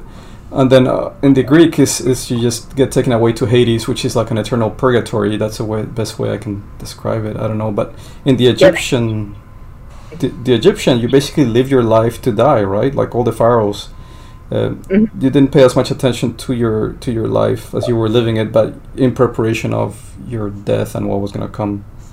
Um, That's what it looks like. I mean, although when I read about Egyptian culture, they seem to enjoy life and Mhm. celebrate life. But at the same time, they seem to have that, well, we got to prepare for this and we got to live our life so, you know, we can be prepared for death. Uh, It's a good, that's a good question, and I can't really answer that. Yeah. Um, well, I was just trying to get at what you what you really liked about the the Egyptian mythology because I like it too. I mean, I like mythology in general, and anybody that's a gamer or that played D and D or whatever, you know. I think it's because it, uh, it was an early element of the fantastic, of being able to explore stories and explore morality and what it is to be a person through through a lens, you know, that was fantastic. You know, that was uh, fantastic, and would let you look at things in a different way, you know, instead of And you know, instead of what they try to teach you, you know. And I think that's what you what you did with your book, and I find it very interesting because I had an I read it like maybe I don't know three weeks ago, and Mhm.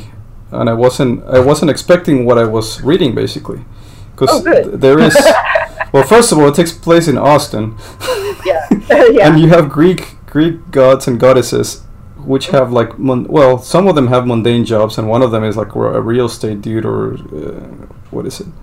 Um, as the CEO of what is it? Thoth how do you Uh, pronounce the guy? Thoth? Is that Uh, yeah, yeah, Thoth.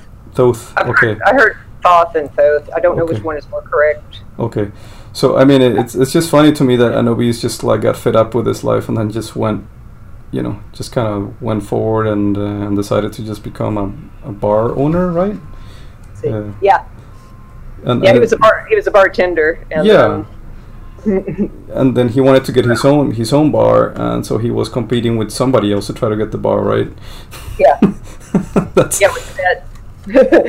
that's pretty funny, and I and I see that in the roster of people that you have on your comic. There's like there's like six people, and then I think five of them are gods or god associated with the Egyptian pantheon, and then there's somebody who's just a regular person, right? Who's a waitress. Yeah. Yeah, Floor. Yeah, Floor, and I, I find that really funny because Floor is just kind of hanging out with Anubis, kind of helping him, you know, open up the bar and all that stuff. I don't know. I found it very, very cool, very interesting. Oh, thank I you. like it's a refreshing story, and also also being you know that close to Austin, you know, it's it's kind of cool seeing like a fantastical you know story set in Austin, Texas. That's uh, that's pretty cool. So I thought I thought it made more sense to do it in the city where I live because I Mhm. have a lot of love for the city, Yeah. and people respond to work that you you know work that you enjoy and work that you have you know a stake in, as opposed to you know me making up some sort of mythical you know American city. yeah, like Metropolis or Gotham, I guess. Yeah, exactly. Um, The Gotham of Egypt. Yeah. Yeah, I always thought that that's maybe why uh, Marvel connected a little bit better with people is because Marvel actually used everything as is, and and DC always kind of started making up stuff here and there.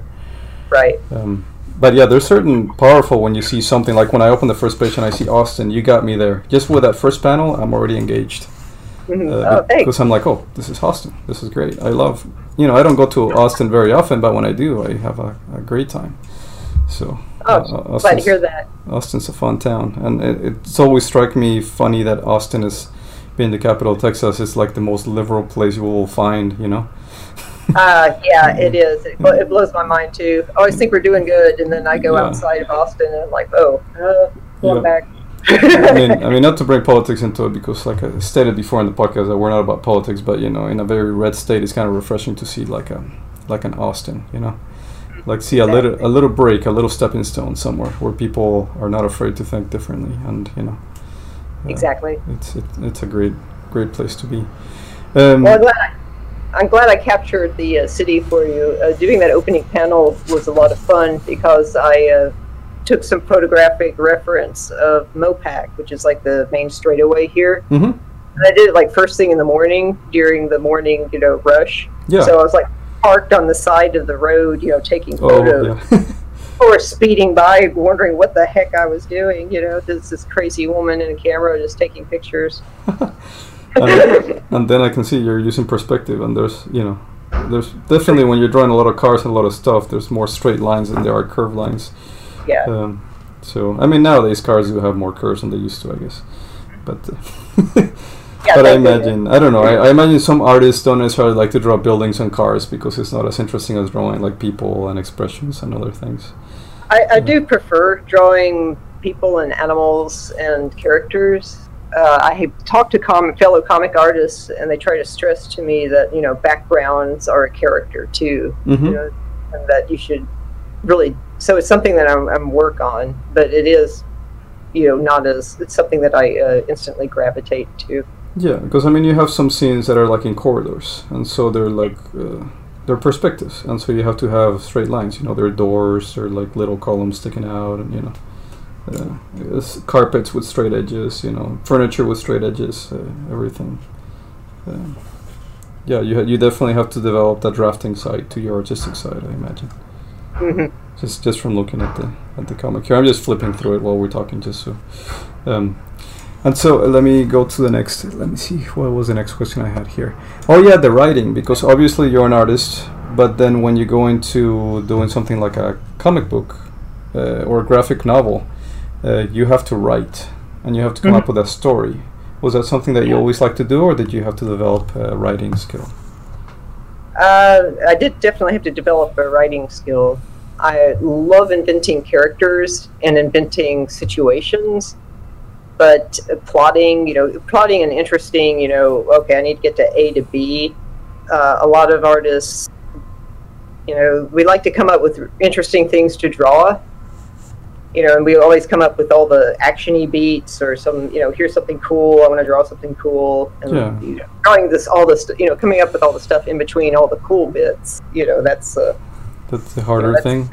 that's the harder thing. That's the storytelling part, and you know, I have a editor uh, with my husband uh, Michael Vogel, Mhm. and uh, and I bounce story is the storyline. What I do is I uh, come up with the characters and the setup, and then he and I sit down and we troubleshoot. You know how to get from point A to B in the story. Okay, well that's good to have somebody that helps you out like that. Hmm And uh, I listen to a lot of writing podcasts. I, I like listening to writers talk about storytelling. I kind of enjoy that a little bit more uh, than hearing from fellow artists because they we all come from a similar background. Mm-hmm. Sometimes it's like listening to yourself talk. Uh, when when you uh, listen to a writer, you know you you hear something that's creative, but it's uh, viewed you know from a different point of view, and I get a lot out of that. Yeah, I guess I can understand that. If you're always talking, it's like uh, the people that always surround themselves with friends that always agree with them. You'll- Yeah. You'll, never get. Uh, Mhm. You need diversity no matter what. I think. Like you need people that are essen- different from you. If you're if you're a hardcore liberal, you need conservative friends and Yeah. like real friends. Like people are gonna call you out when you go too deep on one end, and vice versa. Yeah. Uh, like uh, uh, you know, uh, men need women friends, women need men friends. You know, we all need like to cross pollinate. Otherwise, when we get fed the same perspective over and over again, we start believing that the world is one dimensional, and and I think we kind of miss out in taking advantage of all these opportunities. Yeah, like you're saying, taking different ideas from different writers, that you're like, oh wow, this guy can't can't draw for crap, but man, this ideas he's giving me, you know, or she's giving me, are great. Yeah. So Mhm. I think that's that's a, a good a good point. Um, how did you how did you get noticed in the community? Was it hard? How did you get your start? Is your question towards comics or is it towards art or both? Uh, both, like your final product, basically. Like, uh, or or did you start just with art and then do the comic, or you know, um, did you do like galleries or uh, how, how did you get your art noticed and and or comics, or which one was the one that got noticed, or was it both? Yeah. Well, I see my the art and the comics is kind of two different careers or two different worlds. Uh, the uh, illustration community, I basically introduced myself to the illustration community via the, going to the master class. Mm-hmm. because it's a turns out it's a small it's a small community and everybody you know gets to know each other. If you just show up at events such as uh, the master class or uh, IlluxCon is a another fantasy big fantasy art uh, gathering. Uh, spectrum is another one and you basically show up at the, those events it's a really easy to talk to people uh, it's a really welcoming environment and I uh, showed my work there. You know, shopped it around, um, got you know advice and sw- swapped war stories with folks there. Okay. Uh, And then did they help you? Uh, did they give you, uh, I guess, direction in how to market your product? Uh, yeah, yeah, a bit. It's it's really funny with artists because you know we're encouraged to market ourselves, and I, I listen to marketing podcasts to try to get you know ideas on how to you know break to uh, you know help you know spread the word around about my work. And they're always type A personalities that run these podcasts, and uh, we're all type B. So I'm just sitting here listening to this person who's had like five cups of coffee, you know, Yeah. screaming at me on how to promote myself, and I'm just like, ah. Yeah, it, it's hard to, and I think I, don't- I don't know what the definition of a type E is, but I'm, I'm definitely not a type A. I'm I'm a very shy individual, except when it comes to when something I'm passionate about. But I do notice that that it's hard to like talk about yourself. Like I guess a type B would be maybe the person that would defend somebody else, but would never kind of defend themselves. Maybe.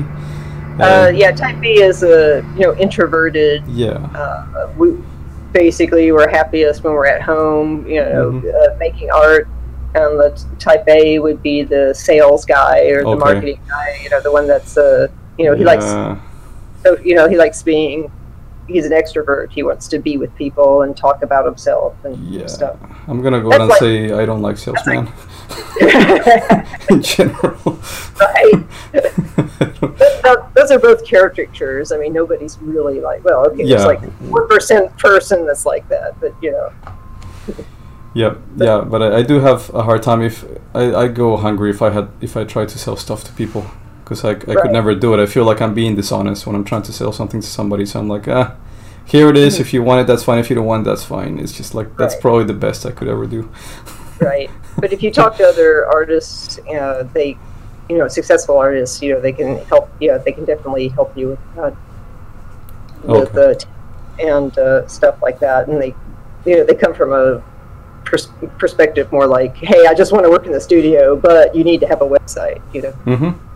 Yeah, yeah, you gotta have a presence and, and do something. right. Okay. And uh, so they gave you some pointers on how to get noticed, and um, and so you came up with a website and and other digital distribution means, or yeah uh, website uh, portfolio um, current you know still fleshing that out having a portfolio uh, also knowing exactly what part of the illustration world you want to target uh, like i'm currently worked with a lot of the gaming companies that is uh, tabletop gaming companies Yeah. and doing artwork for them oh, that's cool. been my main those have been my main clients so i'm looking to get you know round you know add more pieces to my portfolio and maybe you know pursue more more tabletop clients because i enjoy working with them Did you say that you have an all-nine portfolio right now? yeah yeah it's my uh, my uh, website aliciavogel.com Okay, uh, we can put that in the show notes then. AliciaVogel.com, and you have um, both. Do you have sketches there, or i see. it's mostly illustration at the moment Okay. i need to update yeah i need to update it with uh, the sketches that you Okay. saw Because I wouldn't Yeah. mind seeing some of your sketches, and I would actually buy a couple if you had them listed on there. oh awesome Because I really like those. Um, and Oh. then uh, the, my other question is, what's the future for Hieretic? I mean, is this the one that I got? Is that the only one right now, or is that a series? Or I see. It's uh, you have. Uh, it sounds like yeah, you have issue number one, and that's Mhm. the uh, the start of the whole storyline. Mhm. Uh, with comics, when I first started, I created an eight-page kind of tester test comic with just featuring Anubis, Mhm. And it was just a simple eight-page black and white, uh, just to get an idea of you know how much work goes into a comic. And that was uh, my tester uh huh. and so it's sort of a prequel. It's a standalone prequel story with Anubis. Oh, okay. And then I wanted to see if uh, the printer, I, how well their color worked. So I made a even smaller ish, color issue uh, with the standalone story with Thoth. Oh, okay. Yeah, so I have two like little prequels, uh, but you have the uh, first full 22 page uh, comic, Yeah, the first comic. which starts the storyline for everybody. Okay, so you're still working on the storyline, is what you're telling me. Yeah, Okay. Mhm. Yeah, I'm gonna do maybe a two, maybe three more. Okay, cool. Keep it short. Yeah, yeah, I'd be interested in reading some more of that. I actually enjoyed it. Thank you. Um, and then what, uh, aside from Hier- Hieretic and uh, your work on the tabletop, do you have any other, what other stuff are you working for the future? in the future. Uh, mainly concentrating on the portfolio.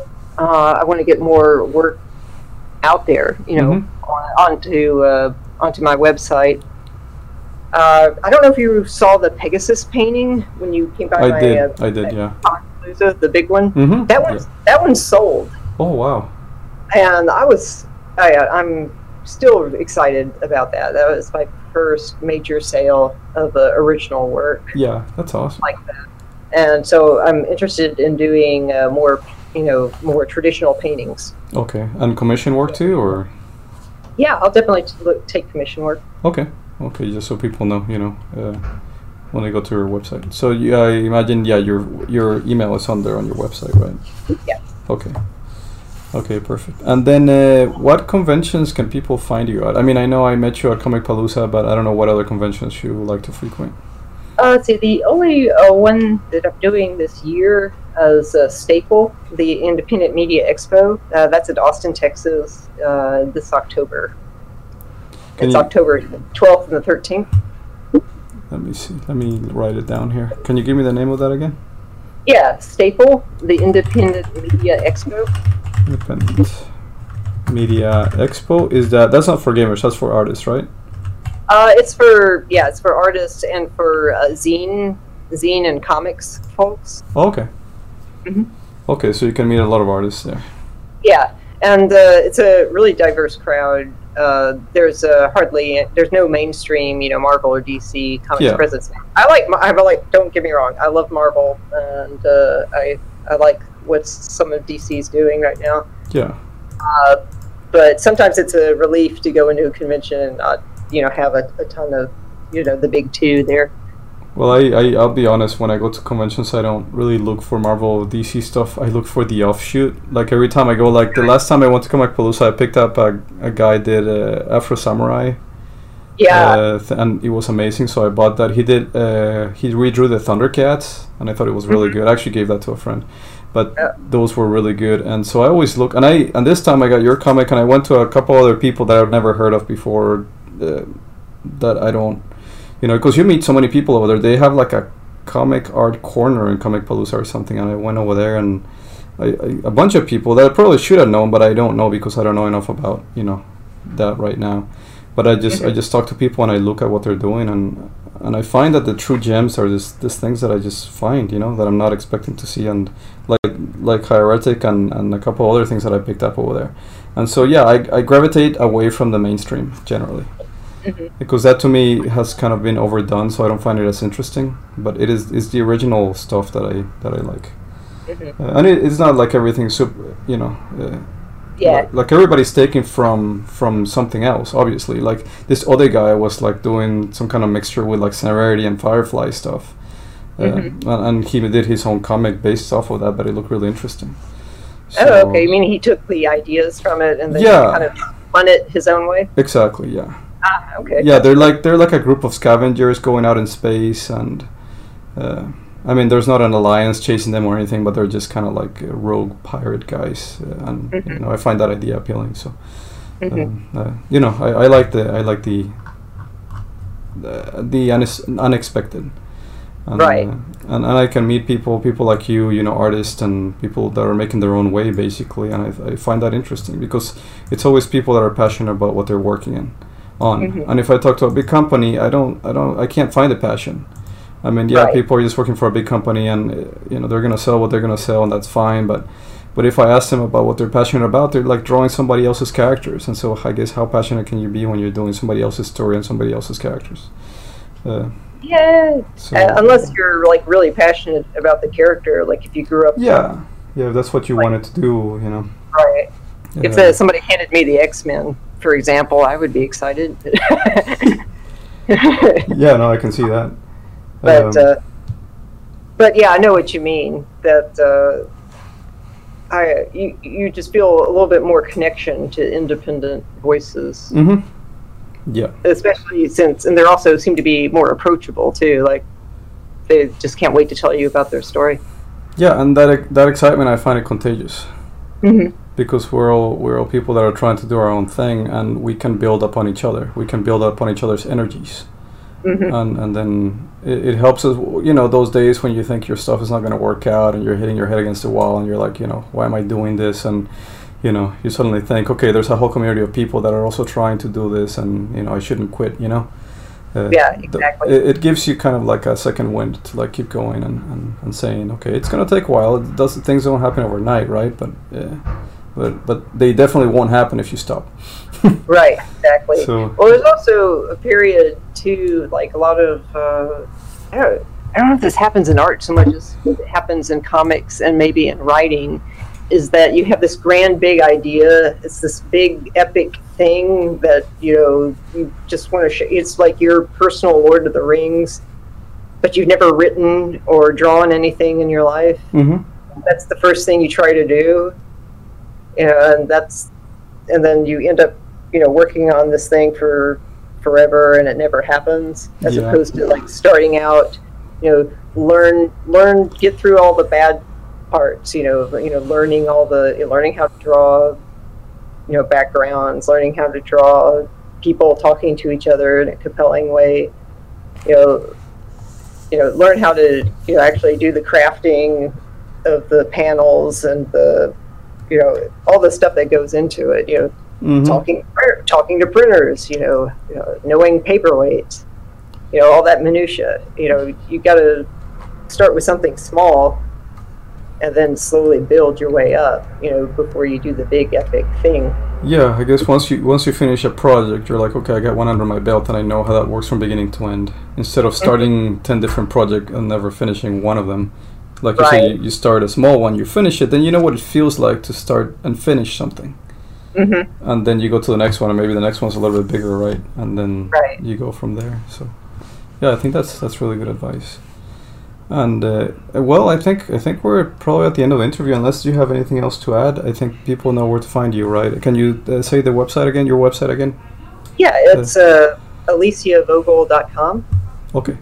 And then Do I need people to- can go there and buy uh, the comics that you have so far, and they'll eventually be able to look at your sketches, right? uh, yes Okay. I also have a, a, a newsletter that they can sign up to, so you, they can stay up to date on uh, when future stuff is coming out in terms of uh, artwork and uh, future comics. Okay, and also let us know if you ever decide to do a Kickstarter or anything, and we'll put it on our site, or you know, um, Oh, fantastic! Thank you. because you. know we we follow some people that are doing some projects on on Kickstarter. So uh, if you ever do that, let us know, and we'll we'll we'll refresh whenever we keep doing our podcast. We'll just do a refresher on the people that are doing Kickstarters and things like that. Thanks, so- I appreciate Yeah, no problem. Well, Alicia, thank you for uh, you know meeting with me virtually. that. and uh, oh, good to talk with you again. yeah, yeah, and whenever whenever you want to shoot the breeze, or if you ever want to comment on our podcast, or you know, if you feel like you want something heard, just let us know, and we can open up a section for you in the podcast, whatever you want to talk about. You know. Oh, fantastic! Okay. Well, thank you for coming on our show, and I guess we'll stay in touch. Yeah, definitely. Thank you. All right. Take Thank- care. Thanks, Alicia. We now return you to our regularly scheduled programming. Have you announced on your podcast yet that you your podcast is available now on Google Play? I haven't. Why no, Leaf? Tell us more. it's not only available on Google awesome. Play, it's available on Spotify, it's now available on Apple Podcasts or Apple Music or whatever that is. Awesome. It is now available on all the everywhere. So thank you for mentioning that anchor thing that you gave me because that don't opened forget, up like the podcast. like and subscribe. Like and subscribe. Comment down below. Comment down below. What else am I supposed to say? on. Yeah, you guys help me out because I'm not very good with marketing. So you guys, that's what I. I'm not. I'm not a salesman at heart, so I can't. You know. It's almost counterintuitive for me to promote This my own doesn't crap. come natural to you. It doesn't. Which is why I suck at it. Annabelle and uh, yeah, Mopi and I like watch a lot of scary movies together. And Oh, Mopi, tell them like about your weird experience that you had. What's that? An- Annabelle horror is that the like that old movie that they did a remake or, or is About that what? something else? What you were cutting out? Isn't What it were you saying? Maybe I'm thinking Amityville. So Yeah. I'm not familiar with that movie. What movie? No, Annabelle, not Is that- Admitville. Oh, okay, okay. Annabelle, you know the doll. The, that's supposedly based on a true story about a cursed doll. Uh, Uh, like no, I never. possessed doll. although So, like- the although the original doll is supposed to be a Raggedy Ann and not the freaky Mhm. monkey thing that they have on the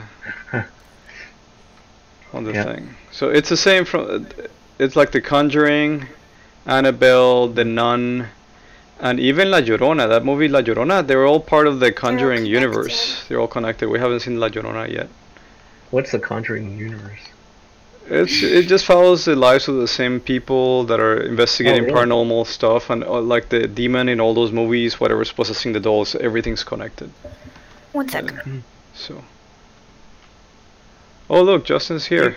Justin. Do you think? Hey, hey, Justin. can you hear me? Just yeah, we Hey, can hear Justin. you and you're loud. Does audio actually work for, for, for once? Oh yeah, your audio is actually loud. Wow, that's awesome. Really? It's a miracle. How There did, how did it work, man? How did you finally learn how to Oh, use Discord? I just, I just saw. I think we're gonna give you like a gold star for learning how to use Discord. Hey, I got a question. Andres was talking No. about those paranormal horror movies and stuff like that about Yes. possessed dolls and stuff like that. Yeah. Philosophically, do you do you think it helps to be to believe that that might be possible? To be, you know, to really get scared when you watch those, or do you think it, it, it shouldn't matter no matter who watches it? What do you mean? Help you get immersed? To No, how- yeah, yeah. yeah, exactly, exactly. well, Like- pe- like- people people are who they are. There's people that are gonna be bothered Right. by that stuff, whether they want to believe it or not. Mm-hmm. It's freaky, and there's people that are True. always Yeah. skeptic and they have like a thicker skin, so they never get affected by that, mm-hmm. no matter whether people try to convince her whether it's real or not. I think it's just a, a natural asking- reaction from the individual person. I don't think you can make yourself not not like be freaked out about by it or or be freaked True, by it if true. you're not susceptible to that. I, I Were think you there's a asking, primitive. like, Personally, No, I was just Wait. saying. I think there's a primitive part of all of our brains, no matter how much we know something isn't possible, that we can be scared by it. Yeah, well, for example, ourselves uh, get immersed Moopy, into it. Moopy saw what was that weird thing that you saw in the house last week? um, Was it uh, Andres? Yeah, Almost. actually. I I woke up at 12:26 a.m. Actually, my dog Yeah, was in exactly. my room.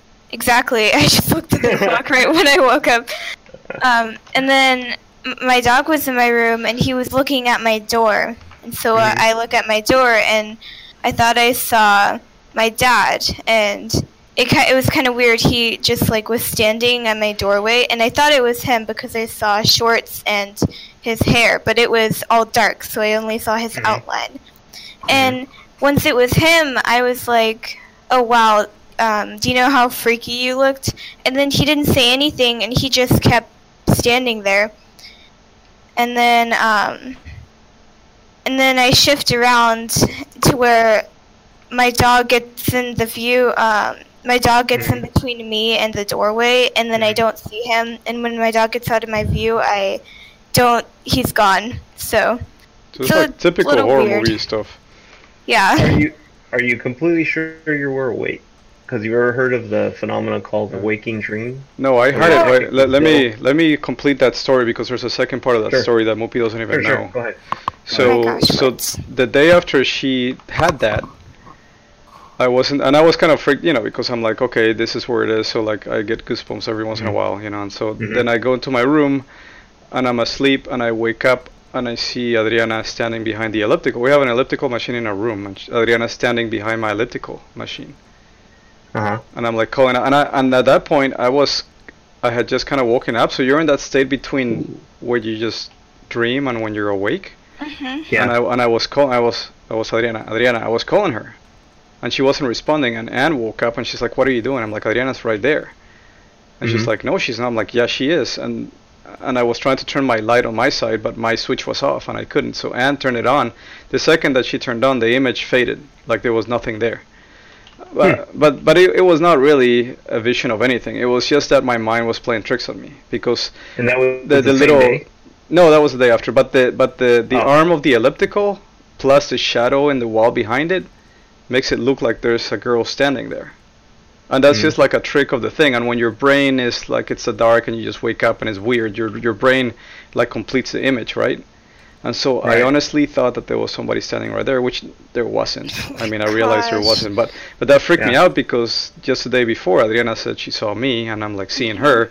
So it's like, okay, this is, you We're know. seeing each Is other. is Is They- it possible they- though that you had a waking dream after that idea was set in your mind? Because like I No, I no, that's completely possible. That's- whenever Yeah. I yeah. Yeah. I can I tell you that that's zombies more whenever I play zombie games or or watch zombie movies. Yeah, no, I can tell you that is 100% the explanation, or maybe let's say 99.9% the explanation. or at least a more likely one, right? Yeah, not- no, because in my case, it was just an image that my brain fabricated.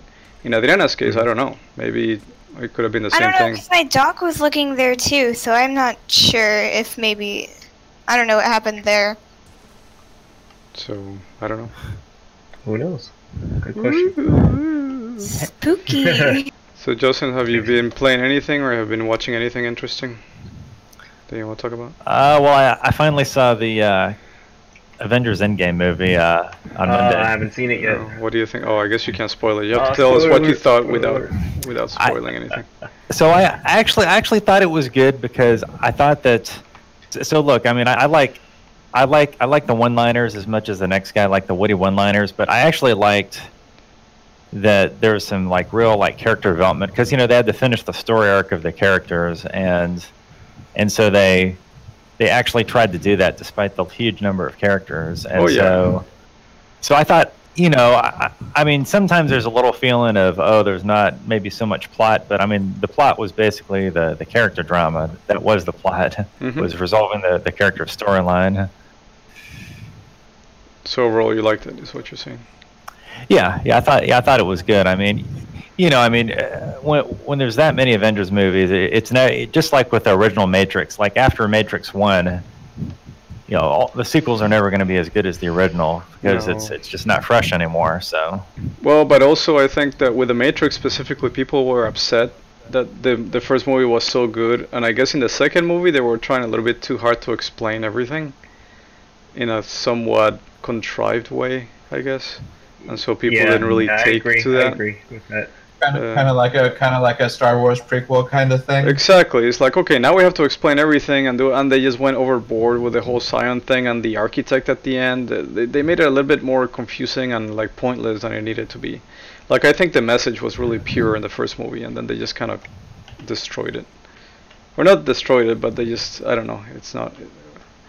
Like if all we had seen was the first movie, we'd still be talking about the Matrix like this is the best thing ever made, which I think it was. I think that movie is one of the best movies ever made, the first one. It's. Uh, it's really a gem, I think. I actually watched it today. I rewatched Really? it today my for like the 50th time or whatever. Such I have a good copy. movie. I need to watch it one of these days again. It's actually streamable on Netflix right now. Oh, cool. So that's why that's why I was watching it. I was like I was tired, so I was kind of laying on the couch. And when I'm tired and I could fall asleep, I always like to put a movie that I've already seen. So if I fall asleep, I don't miss anything. So Scott just- That's a good idea. I don't know. Scott Pilgrim is too cool to just fall asleep to it. I, Oh my gosh, you've Just- watched that over and over again. I could watch I Scott watch it a Pilgrim. lot too. I could watch That's that movie my brother every week.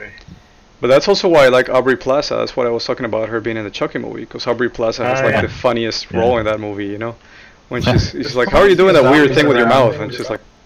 Yeah, they did a really good job with that movie. I'm honestly kind of surprised that they didn't ever go back to the well on that. "I know." I actually I don't even know how much money it made. Maybe it just didn't make much money because it was more niche. You know. It, w- it, it has a cult following, but just like with the Evil Dead movies and all that, you know, I don't know if it's enough to for the masses to to like it. Have you heard guys heard about that game, the Wheat Simulator game? What? The- What? The, Wheat Simulator game? Wheat? No, weed. As in marijuana. Weed? A Oh my weed gosh. simulator. Oh, oh, I see. Weed simulator? Yeah. That seems like a very odd thing to simulate, but okay. Well, it's a, a business. Basically, you simulate see. somebody growing it and making money with it. It's like a business simulator Ah. or whatever. Okay. Yeah. Ethan wanted me to get him that game, or he wanted to get it. Four stones yeah. That, that seems to be popular with younger kids. What, weed simulator, or like- business? No, no. nice. Um, no, or both. a business simulator, like a simulator where you actually have a like a menial job, like working in a convenience store or something like that, and then That's because uh, the millennials don't fucking work, man. so like, oh, I wonder what it would be like to work. You know, like, oh, he, oh here, there's a it's more like- simulator. It's like, oh, cool. That's awesome. I think it's more Gen Z than millennials. I think it's even younger that they're more popular with. Oh, really? You know, like you know, like Okay, millennials we think we're we're uh, old, and uh, my kids think they're old. Oh, that's fine. Wow, millennials are old, man. Exactly. Oh, uh, Candyman, the new news on Stadia. Because people were requesting in Stadia to see if, because Oh, not everybody has like really fast internet, and they don't have, and a lot of people have internet caps, so they they don't think that Stadia is gonna work. Yeah, I saw that there was an interview with the guy from Google, and he was saying that that they think that ISPs will raise the caps because people want you know want more data, and I just like I don't I don't agree with think you understand monopolies. Exactly, like ISPs are not gonna give you, oh, there's more demand, let's make it free. Like It's the like, oh, opposite. cool, we'll make more money charging you then. Exactly. Yeah, That's- but I'm thinking, I'm thinking, uh, Oh yeah, sure. what's it called? Uh, uh, 5G is it's on its way. It's not here yet, but it's on its way. And I, I think once 5G is out, people are gonna use uh, mobile modems instead of uh, wired modems. But you don't think or- that or mobile is Wi-Fi. gonna cap you? They're not gonna cap your data? Huh? At first, there's going to be competition between whatever is already existing in mobile, but Yeah, but I think that people, I mean, capping Yeah, people's data is such a business model. Why would you not Yeah. cap people's? I mean, I agree. Well, yeah, but if there's if there's real competition, somebody might, you know, whoever wants the money more will uncap. I mean, there's no Yeah, there's no technical. Trust me, I am an en- I'm a network engineer for a living. yeah. There's All right, no well, tell technical us. reason. It's simply it's just like diamonds. It's an enforced scarcity, and especially the reason it really started was because cable companies were trying to stop cord cutters. Now that you know, now that they've all got a streaming service, they won't care soon. Right, right. but in, in my opinion, I think if, if Google Fiber becomes like more prolific or more available, then obviously Stadia is a Google thing, right? So it'll Google will be the first one to offer no caps on on their speed because it benefits Yeah. Stadia, right? Yeah, Google really just unfortunate. Google's pretty much uh, dropped Google Fiber. I mean, they're still supporting it, but oh, they've, really? they've stopped. There's not enough money in it. Man, It's it's too much work. It's too expensive. You know, it's not. It's basically not worth it to them. Cause I'm, I I'm think- just sick think- and tired of like the options right now. Like either it's Yeah. either AT and T or uh, Xfinity, and he's like, no, I wanna, uh, you know, I wanna be able to have Um, another option. Google's actually putting in fiber in my neighborhood right right now. Really?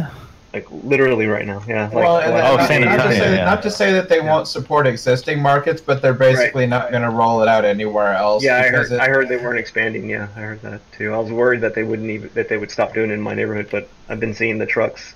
They're splicing. They've last uh, month or so they've been putting in all the little trenching and and uh, Man, how come they're know, not doing it in Houston? and. They never came to don't. Houston. What the hell?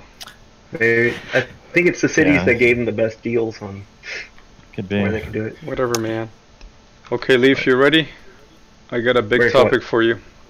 What's up? China. Topic. China. Yes.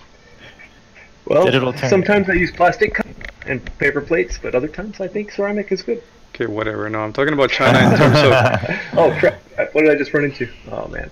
Okay, what about China? That's the, a pretty the bad bans. topic. Well, because China fully bans blood in video games and the word kill, and Oh, also really? also the tariffs that. that, that President Trump is. break? Oh, my axe broke already. Jesus. Justin, Okay, so- Justin, let- put emotes on hold while I talk to Lee for a second, Okay. and I'll make you an axe when I get back. Um, the tariffs that uh, that the U.S. is imposing on China are gonna hurt the console makers for PlayStation and, uh, Think and so, huh? Xbox. No, I'm not, I don't think so. This is what they're saying. This is what Oh. Xbox They're already saying that? Xbox and, and PlayStation have written a letter to the president saying, please stop it with these tariffs because they're gonna hurt their profit mar- margin. They said they're already making consoles at a loss, and on top of that, they gotta pay 25% more to Oh. to import Well, these things. That's a Right, go, go ahead. You were saying? Oh no, I was just saying that it it's gonna hurt the the market for consoles because of the Mhm. tariffs. Because now you know you got a 25% markup Yeah. on anything that's coming into the country, so that can be potentially problematic for the games industry. Although we're, I I am more specifically like PC gamer, so it doesn't affect me as much. But then again, I don't know about like uh, components for What's on fire? for computers, you know, like video Mhm. cards. You think that's gonna affect video cards and all that stuff? I don't. Yeah, like The good news is a lot of that stuff is made in like other Asian countries. Like a lot of this. So what's happening with a lot of the China tariff stuff? This affects me directly a lot because uh, we use a lot of components. You know, Uh-huh. we use a lot of routers and switches, and that stuff is from made in China often. Okay. Um, But what other countries were you talking about where this stuff is being but but a lot of so a lot of stuff is being just moved like to nearby countries, like say to Thailand. And Oh, I see. So they're doing it on purpose so you don't have to. Uh, Taiwan. okay. So it's just being kind of rerouted slightly. So isn't that ironic that China does not consider Taiwan a separate country, but for purposes of tariffs, the U.S. considers Taiwan a separate country, therefore they can skirt the tariff? That doesn't. That to me is more than a little bit ironic. I don't know. Yeah, China's taking advantage of Uh, that.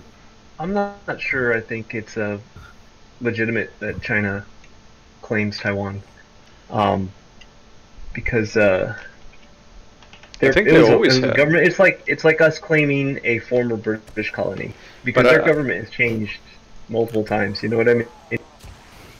But I don't think that China China. has ever recognized Taiwan as a separate country. I don't think No, they ever they- have. it was- me neither. That's Yeah. why they have they have the one China policy, which is basically their way of saying that it's all China and it's all theirs. Yeah. Yeah, well, I, I, I don't see it as legitimate. I think uh, Taiwan should be an independent country. It's, it's But got its also China hasn't government, enforced that by. Yeah, it's but China hasn't enforced that by force, right? They're just saying it, but they're not Well, doing anything about it. threatening They- to, they- but they they haven't. Yep. So, but They're doing then, the same thing in Hong Kong. Oh yeah, yeah, because the Hong Kongese, the Hong, the people from Hong Kong always complain about the people from mainland China, but Hong Kong is technically Oh, in mainland China, but they don't consider themselves mainland China. well, it's they were weird. they were a British, a British colony. For Yeah, so but- long, but they're part of the mainland, for example- Yeah, Well, but Taiwan is an island. Hong, island? Kong is not an island, is it? yeah, Hong Kong, I think, is partially an island, if not. I thought it was just a peninsula that was off of China. Maybe I'm wrong. I don't know. I'll have to check again, but I thought it was a, an island. Okay, so Maybe maybe that's why they're talking about mainland. I don't know. It could be like a similar thing that we have with Galveston, that is like mildly connected to Yeah. the city. Well, now you have now you have your your angle uh, podcast. Is you need to advertise it as the um, the uh, free free Taiwan independent Taiwan Free Taiwan. podcast. That's And, free yeah. Taiwan. The, the independent Taiwan podcast and the independent uh, Hong Kong Yeah. podcast, and I think uh, you'll get a lot more views and uh, listens rather. So do I want to piss off China? Is that what? Is, is that a good thing exactly. for Exactly. podcasts? Is to piss off China? I I don't mean, know. what's happening in banned in China? It's really monstrous, honestly. Uh, what are you The talking social, about? social, the social scores and stuff like that. Oh yeah, Oh, definitely. That's all like Black Um, Mirror stuff for real.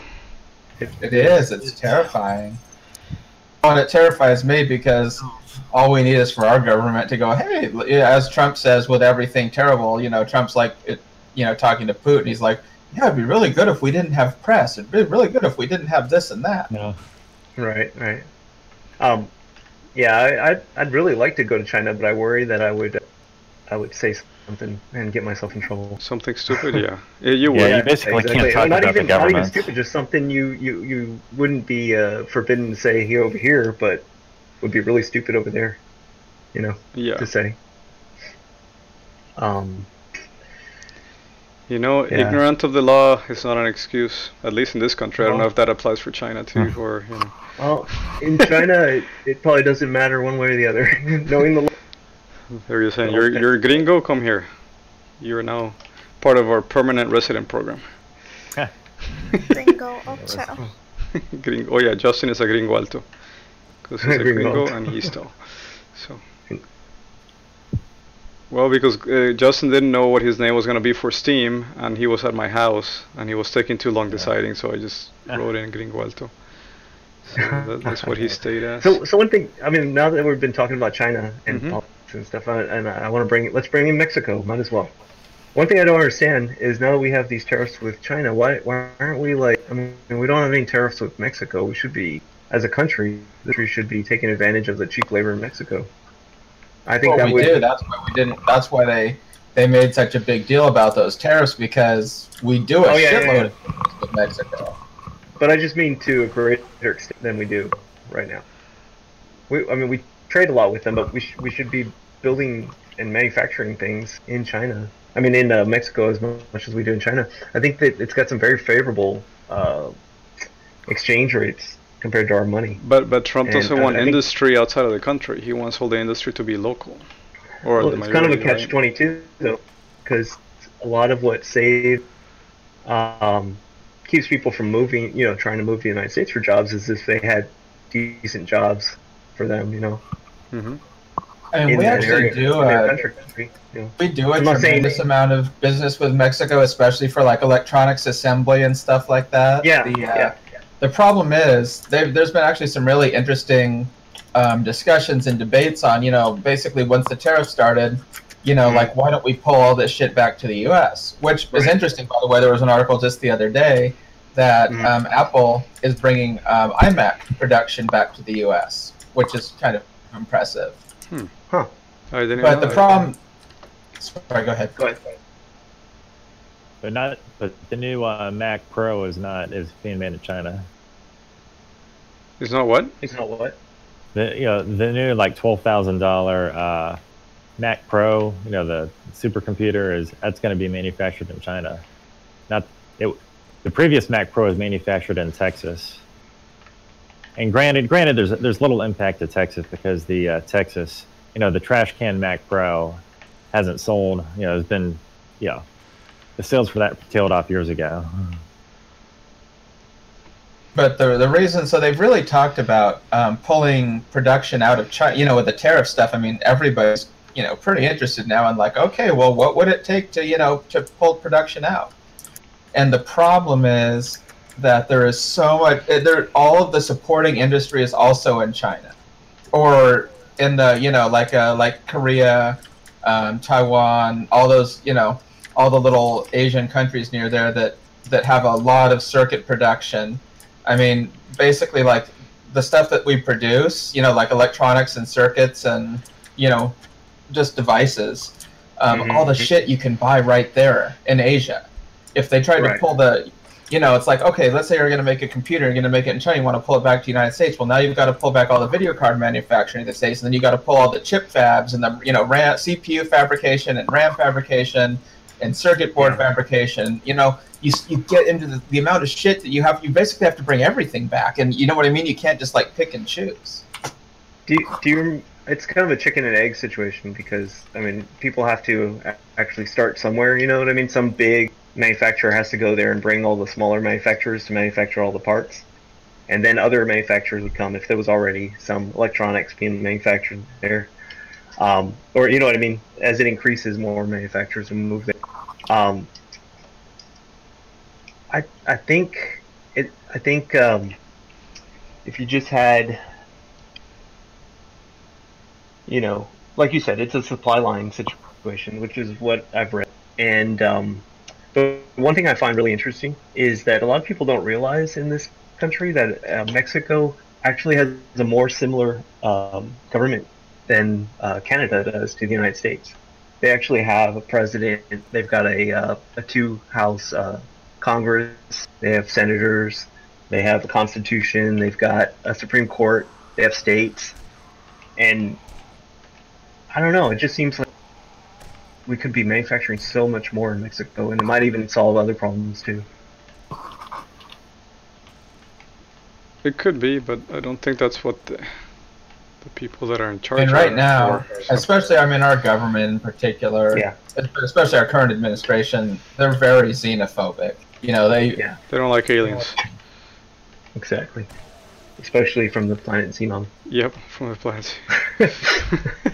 But yeah, yeah, I agree with that. I agree they are xenophobic. I agree with that. I don't like aliens either.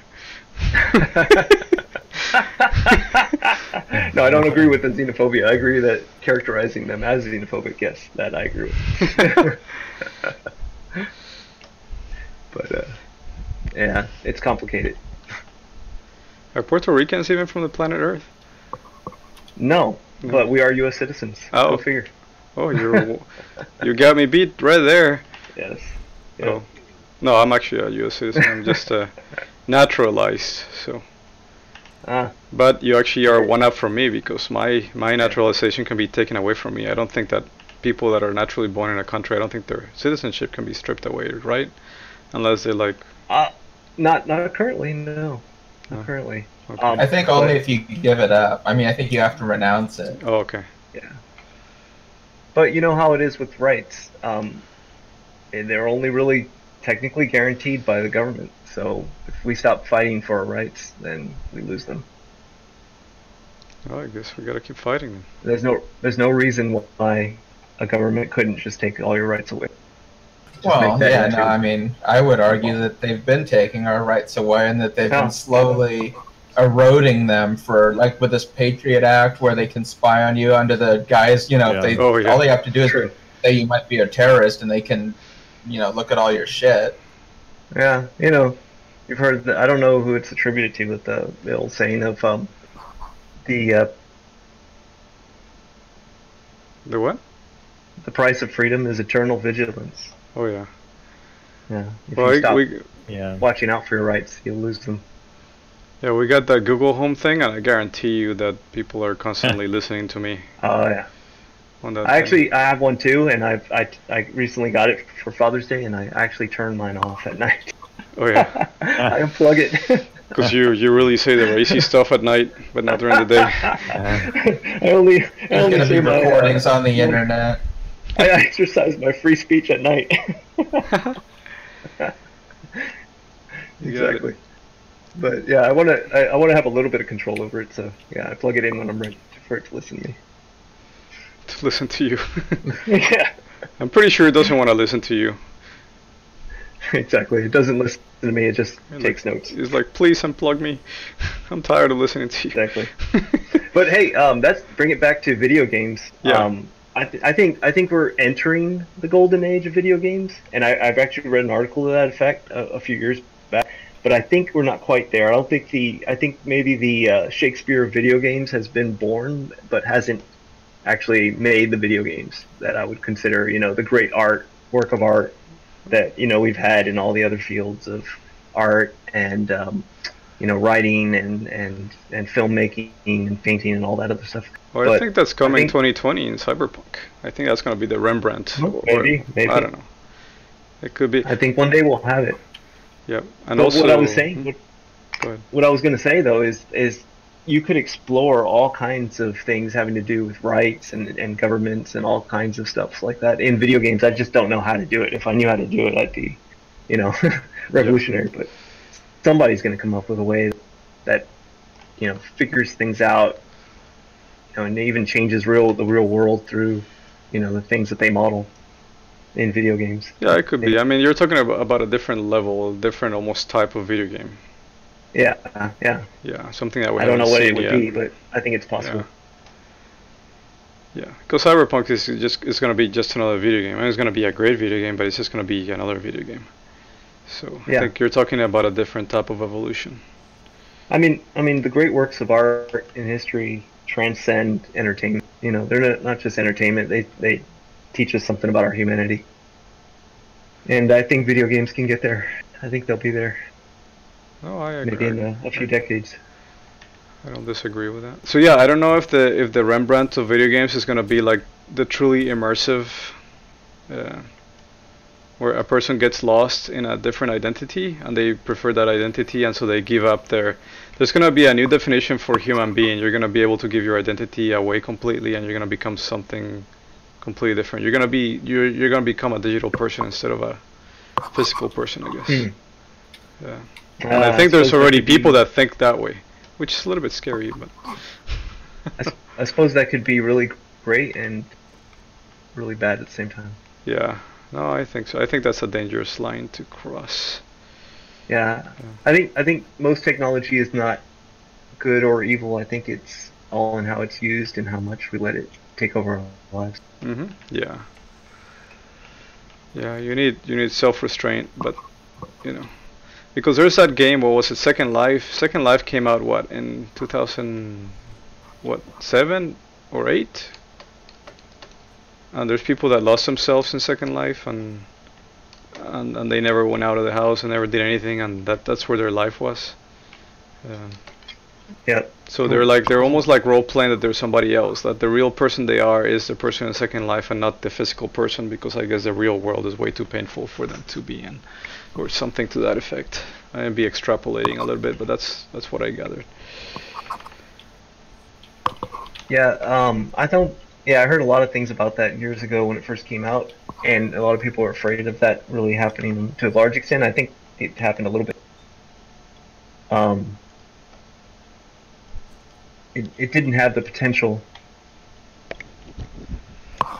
You know, I mean, it, or it, it never quite met up met the uh, potential that people thought it would have. Is what I'm saying. Yeah, well, I think for some people it did, but then you know, it didn't really No, I mean that on a- mainstream. On a large scale. Yeah, on lar- know no, what I yeah, you're right. On a large scale, but there, I think it's coming. I think something like, let's let's imagine the Fortnite, for example, how popular that thing is. People that never played video games in their life, you have like soccer moms and people like that playing Fortnite. People that Yeah. that would have never picked up a video game. And let's instead of that, let's say it's a virtual game where you're somebody else, and let's say it's that popular, and so it becomes popular culture to like, similarly to that, that to the movie, uh, what is it? Ready Player One, basically Hmm. yeah, where in the beginning, where, where everybody everybody plays it and everybody oh, is Oh, yeah. part of that world and that's just a thing to do basically Well, game companies have figured out how to turn addictiveness to profitability. And I think maybe there's a way people could turn that addictiveness into something positive beyond just profitability for somebody else. I mean, what if what if you could be addicted to a video game that on some scale helped you save for your retirement or something like that or you know, the more you played it, donated money to some charity or fixed a problem somewhere in the world. I don't Well, know you- where. well you're talking about that weed simulator game again the play the game you're talking about the weed simulator game now because that's the game that teaches you how to build a real business and you know Oh yeah, yeah. and do all that stuff As long as they're realistic about it and not just uh, you know Oh, very yeah i don't i don't know i haven't played repetitive it so task tell you, kind of thing. Well, I don't know if that one is either. Yeah, I haven't played it, but that would be awesome if you could train kids on how to build businesses by playing these games. You know what I mean? By making Yeah. it somewhat realistic. i mean it doesn't have to be about weed it can just be a video game about making a business mm. Yeah. True, true. Like Well, that's Candyman was I'm- I'm talking. saying, yeah. Candyman was talking about Factorio. I don't know if that's you know that's just like an assembly line, right? Factorio. Yeah. But I don't know Well, if I that has any like a real lot of world. Does that have real world applications, Factorio? No, it's No. just it's it's more of like a kind of a puzzle kind of game. Oh. I, but I actually really like business type simulation games. The Yeah, I remember you used to play like capitalism or something. oh yeah, I love that game. I still love that game. But th- but those aren't like that's not what I was talking about earlier. You're not talking about like being a clerk in a in a uh, convenience store or something like that. Which is, I I don't have a, any problem with it. I just don't understand why somebody would want to do do it, you know, play it as a game. I mean, I'm not going to look down on people who work in in convenience stores, but I'm sure people who work in convenience stores for the most part would like to get a job where they get paid more. Well, we You know were I mean? we were talking about this on one of the earlier podcasts when when I Mm-hmm. mentioned that I was playing Two Point Hospital. Mhm. and we're joking about like you know a doctor playing that game they would be like so tired of being a doctor in real life that they couldn't stand to come home and do that like you and i may be playing project architect or what is it called Mhm. the, uh, prison architect Prison architect. Yeah. or minecraft or this game even seven days to die where you're always building stuff but not so because you know this teaches you creativity and architects by nature are creative so uh, the Yeah, more the merrier I, like the building. I like the Uh, building part of this, and but the thing is, you know, it, it doesn't involve the parts that I don't about architecture.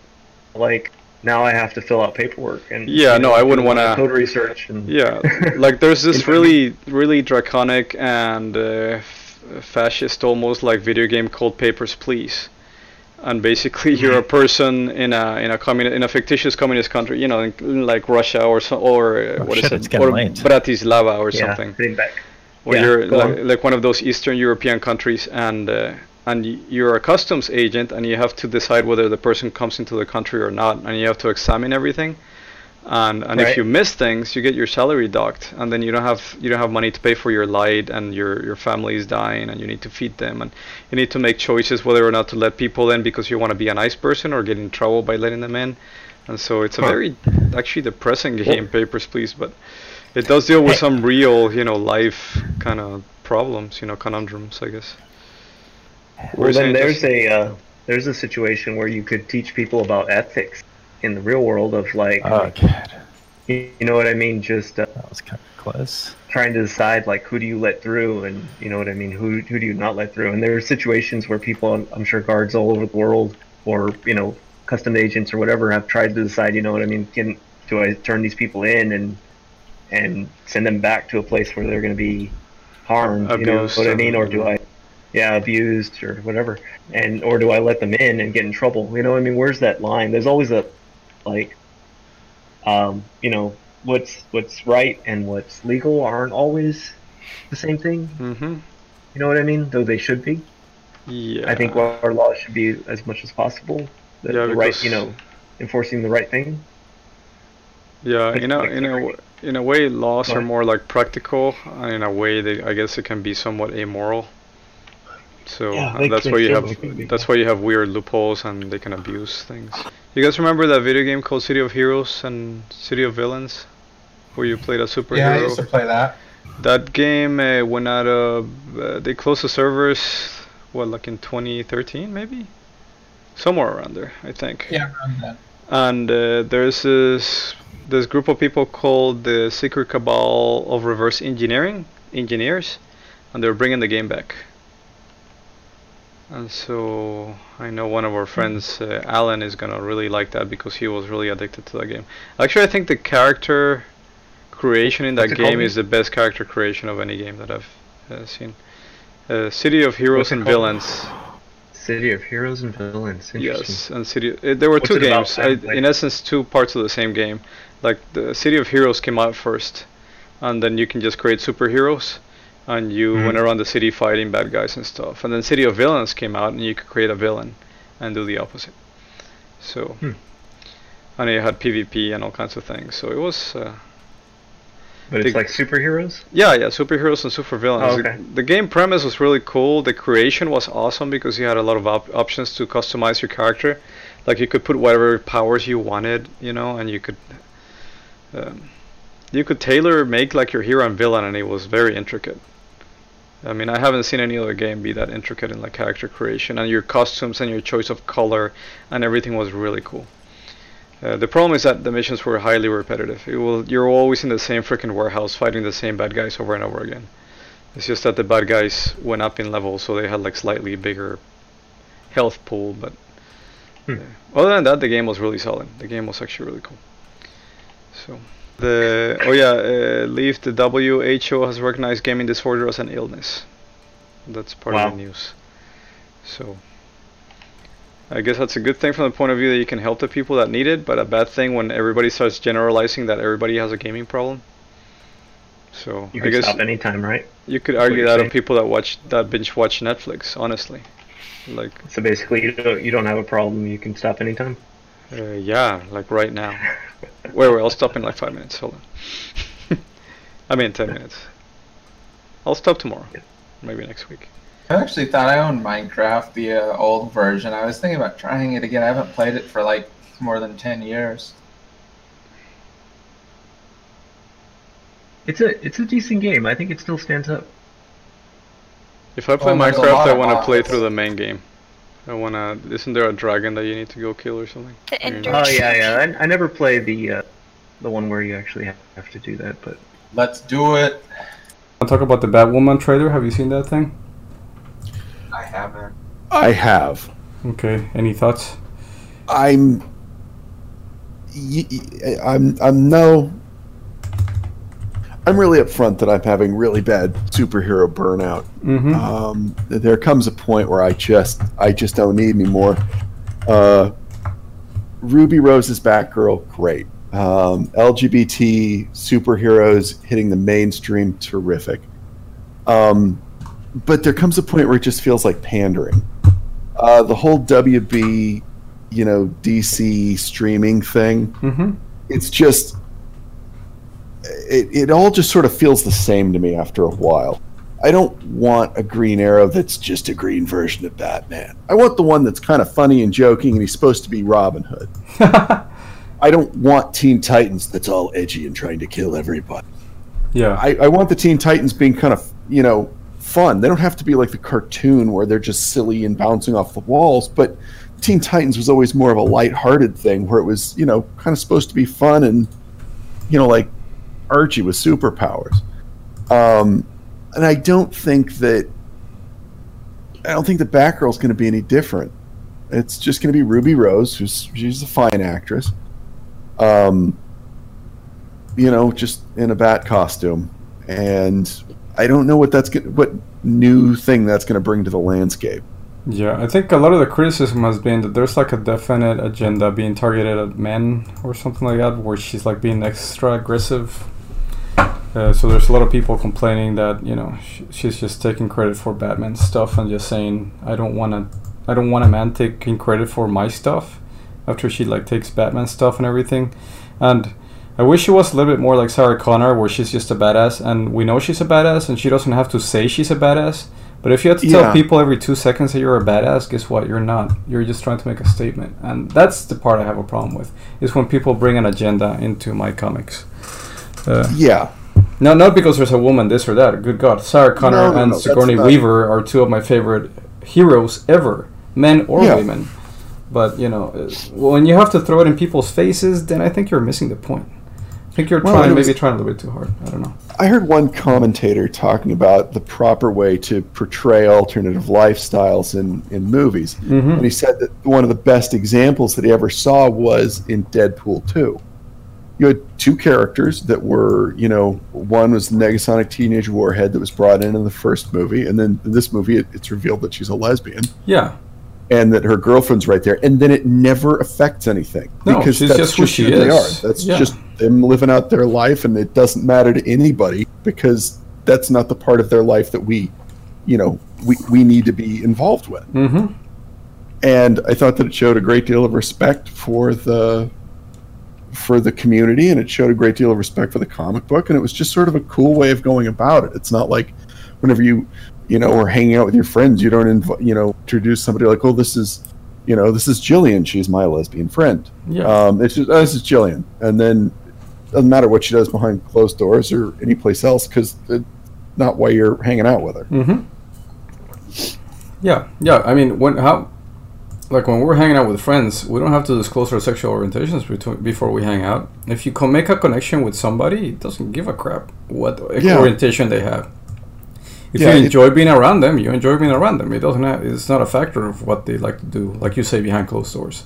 So when Yeah, you bring exactly. when you bring painful attention to that every two seconds, then it does become an issue because then you can't think about anything else. So, you know, you don't let the thing grow organically. You just always have to put it in people's faces. So I don't, I don't Yeah. agree with that method of doing things. Um, but anyway, I don't think that really merits our time as much as talking about maybe the Swamp Thing trailer. Have you guys seen that? I saw that one as well.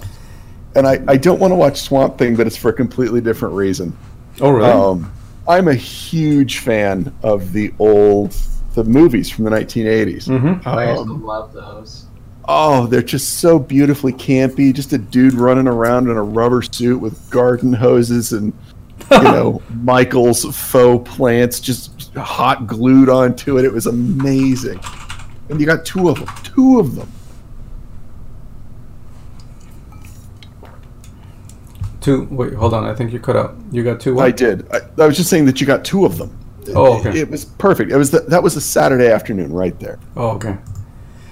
Yep. So that's that's pretty cool. Um, let's see. The Amazon has canceled a tick. You guys have any feelings one way or another about that? You know, Oh. I, I heard a little about that, and I did think it was a little interesting, I guess, in that, um, you know, there was the, the after it got canceled, the creator went on Reddit, basically kind of did a, you know, a little bit of a post mortem, and basically kind of said like, hey, you know, if anyone's out there, you know, like come pick up our show. But they, they didn't do them any service, and I was even kind of confused by this because they basically split the show like in half. Mm-hmm. and they released you know they did like a half season another half season. And i mean the creator thought that that hurt the show. And to be honest with you i did too because i was like wait a minute there's like four episodes? And then you know the problem is like i have no attention span. So you know once the you know once I, I watched the first half and then you know i didn't you know oh let me check back every you know let me check back every month and see if the new you know if they've decided to put up some more it's like no you know i have add Um, I thought that their their casting was good. I like Dot specifically. I like Arthur and Dot. I think that they were both cast really well, and uh, and I I actually kind of enjoyed the storylines. I think it's well written. I think that they got decent effects. You know, but really, what Anne was telling me is that maybe there's not enough of an audience for it. I mean, we I only know like four people, and two of you are here on this podcast that ever liked the tick. you know, like three of us are here. There's a fourth one somewhere. I'm pretty sure that's Andrew, and nobody else. You know, I don't think that there's a huge. It's a cult following, but I don't think that it's a huge following. the thing is, is that I think the tick worked in comic books because it was it was preposterous and it was really one of the earliest examples where you were seeing people kind of tear the comic book status quo down and make fun of it. Mm-hmm. And then Fox came out with that cartoon, and it was just brilliant. It was that, you know, it was that cartoon that was drawn for, you know, nine year olds, but the comedy was written for 25 year Yeah. and I think that that's pretty much the high watermark. They then did a live action version, I think it was Fox, I believe, and it was sort of like Seinfeld in costumes, and it didn't quite work. Yeah, although that, that thing was weird. I know Andrew liked it, but I never really got into that. yeah, it never quite resonated with me. And the thing is, is you know, Patrick Warburton, I, I love the guy. He can't really do any wrong. Um, and I caught some of Amazon's Tick, and it didn't have the humor. It didn't have that sense of humor to it that I was that that made it fun. It was it was fine. It wasn't like it was terrible, but it was also you never get that moment with Chairhead Chippendale or you know Yeah, the- the, the problem is it needs to be absurd. It needs to be absurd, like really absurd, you know, Mm-hmm. Yeah, it does. and and stupid, and you know, and it's just yeah. I think the problem with the tick is too. I think it's one of those things that was popular, but maybe not popular enough or something. I think it's also one of those things. You have those things in life where, where like you know, where people say like, oh, you know, like they're like, oh, you know, if we get you know Thai food, will you have some of it? Oh yeah, I'll have some. But then when it comes to like, oh, you know, I don't, you know, truthfully, I don't really, you know, it's not really my, you know, it's not, it's not really what anybody wants to, or you know, nobody's really feel like they say they kind of want it, but I don't think they really, you know, I don't think they really felt as strongly as they thought they did. Yeah. The memory of it's kind of better than the, you know, everyone wants like the old one, and once they're, you know, it's like, oh, this is this is the new our the new version of it, and everyone's like, oh well, mm, maybe not. Yeah, I think we just have to rewatch the old version every once in a while. Well, I mean, all that stuff is on YouTube anyway, so we can just watch it whenever we want to. Yep. Uh, so I guess for a final thing, I guess a last story. I guess we can talk about George R. George R. R. Martin. He Actually, reported. what we should we should we we didn't address the elephant in the room, which is the end of Game of Thrones. Oh, well, I didn't. I read the books and I refused to watch beyond season three of Game of Thrones because I don't consider HBO to be the writers of this thing. I consider George R. R. Martin to be the writer. Well, Um, and Martin would agree with you. And, and Um, so I want to read the books, and then after I read the final books, if he's still alive and he actually finishes that series, then I'll go and watch beyond season three of HBO's show. Because I, I think what they did was really weird. I, I think I rather obviously he was never gonna finish those books. Uh, he's he's been writing other shit for years. He hasn't had an interest in writing, although he claims claims within quotations that that uh, the Winds of Winter. Uh, he's all, all over halfway done with the Winds of Winter, and it'll be done by 2020 or before 2020 ends. I'm not sure I believe him. yeah, he's been blowing Yeah, through I that don't. deadline for about eight years. Uh, Yeah, somebody's my friend at work keeps talking to me about it. Apparently, George R. R. Martin said that like if he doesn't finish it by the end of whatever, that you know they're gonna lock him in a room with a DOS computer with no internet. He's gonna have to finish the book, and even then, yeah, I don't believe it. I'm sorry, I don't. I Yeah. mean, quite frankly, he's he's got a lot of money now. He's got a lot of fame. He's got easy money. You know, he, you know, he doesn't need the money. Yeah, he doesn't need money. Why is he finishing this? And uh, maybe he doesn't even have a passion anymore for his own project. I think maybe Oh, he's no. worked on it for too long, where you just get tired of it. I don't want to Well, see it and- anymore. One of the things that he brought up, and I think that it could also account for some burnout on his part, is that he got started writing uh, television shows. Uh, Ron Perlman's Beauty and the Beast from you know the the late '80s. That was George R. R. Martin, and he said he got tired of writing um, he got tired of writing and then having people, you know, in a in an office say you can't you can't write this. It's too expensive. Mm-hmm.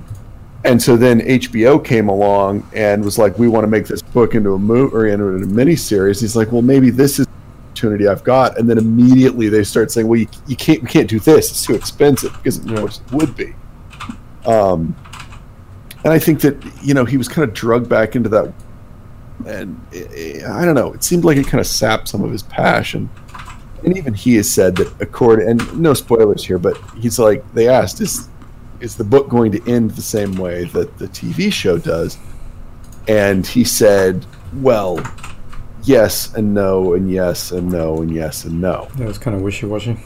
Right. So there's going to be elements that are there, but also not really, because of course by season seven they've already written out, you know, a ton of these side characters that Yeah. could have had some sort of influence. And Well, and, and the reason I stopped watching at season three is because at the Red Wedding, in the books, Robb's wife is not there in the Red Wedding. Therefore, Robb's wife doesn't die at the Red Wedding. Robb's wife was pregnant. Therefore, that heir to the to the Stark house is still alive in the books. And I thought that Martin was going to do something big with that, as that being the heir that comes back eventually and does something. But that's why I'm like, okay, they're diverging here, and that's a even though it was technically a small thing for most people, for me it was huge that she was there at the red wedding because in the book she wasn't, and the fact that there's an heir that she's pregnant, that's big for the Stark house. So I don't know. I, I said I'm stopping. I'm not watching beyond the third season. I want to see if he finishes the books.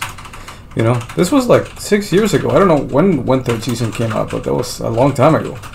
And that's Yeah. the, that's the last time I've watched Game of Thrones. I haven't, you know, and I guess it's a good thing I haven't been watching, but the reactions, people Well, hated this last what season. happened It's was basically they, they still did a pretty good job with it up until they ran out of book, and once they ran out of book, it just it just completely went off the rails out into the you know out in the wilderness. Just just they completely lost their direction all the way, and it, it's really sad. And especially I think it's sad. You know, like well, quite frankly, so I have no interest in their Star Wars product because now that I've seen how they finished this, I get it. They were tired of it. Fine, Mhm. you know, I get it. Anything that's fun, you know, things that are fun and for long enough. But you know, if you have to do something every day, things that used to be fun become fun. I get it. Mhm. But the fact that they didn't have the, you know, the force of will to. To, to, to do it right, you know, to finish it out strong and, and take care of all the people that spent, you know, years and years watching the show and making them, you know, fantastically rich. I mean, fuck them.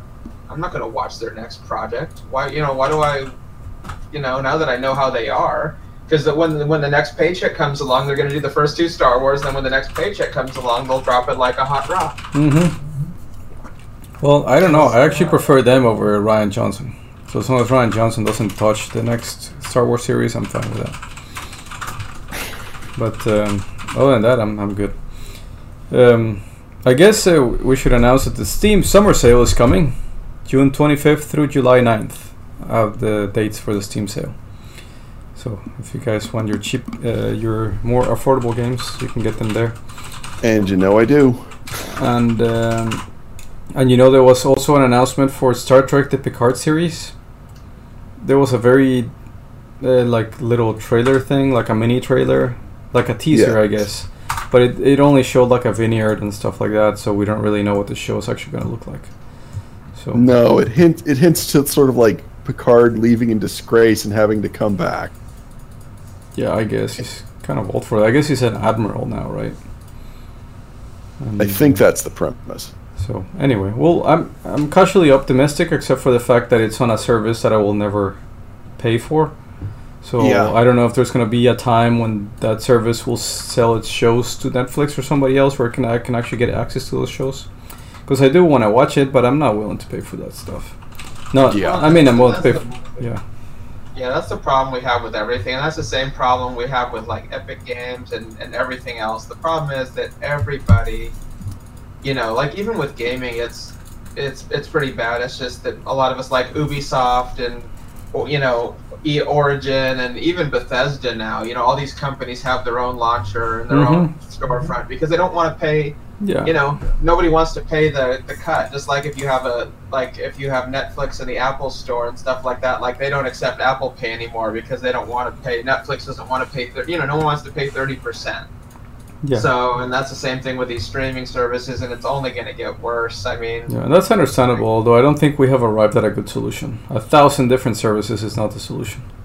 No. So, because they all, like I said, they all nobody wants to. You know, everyone's really concerned with getting their their share. Everyone wants their share, and I mean, hopefully, there's a solution for the customer because.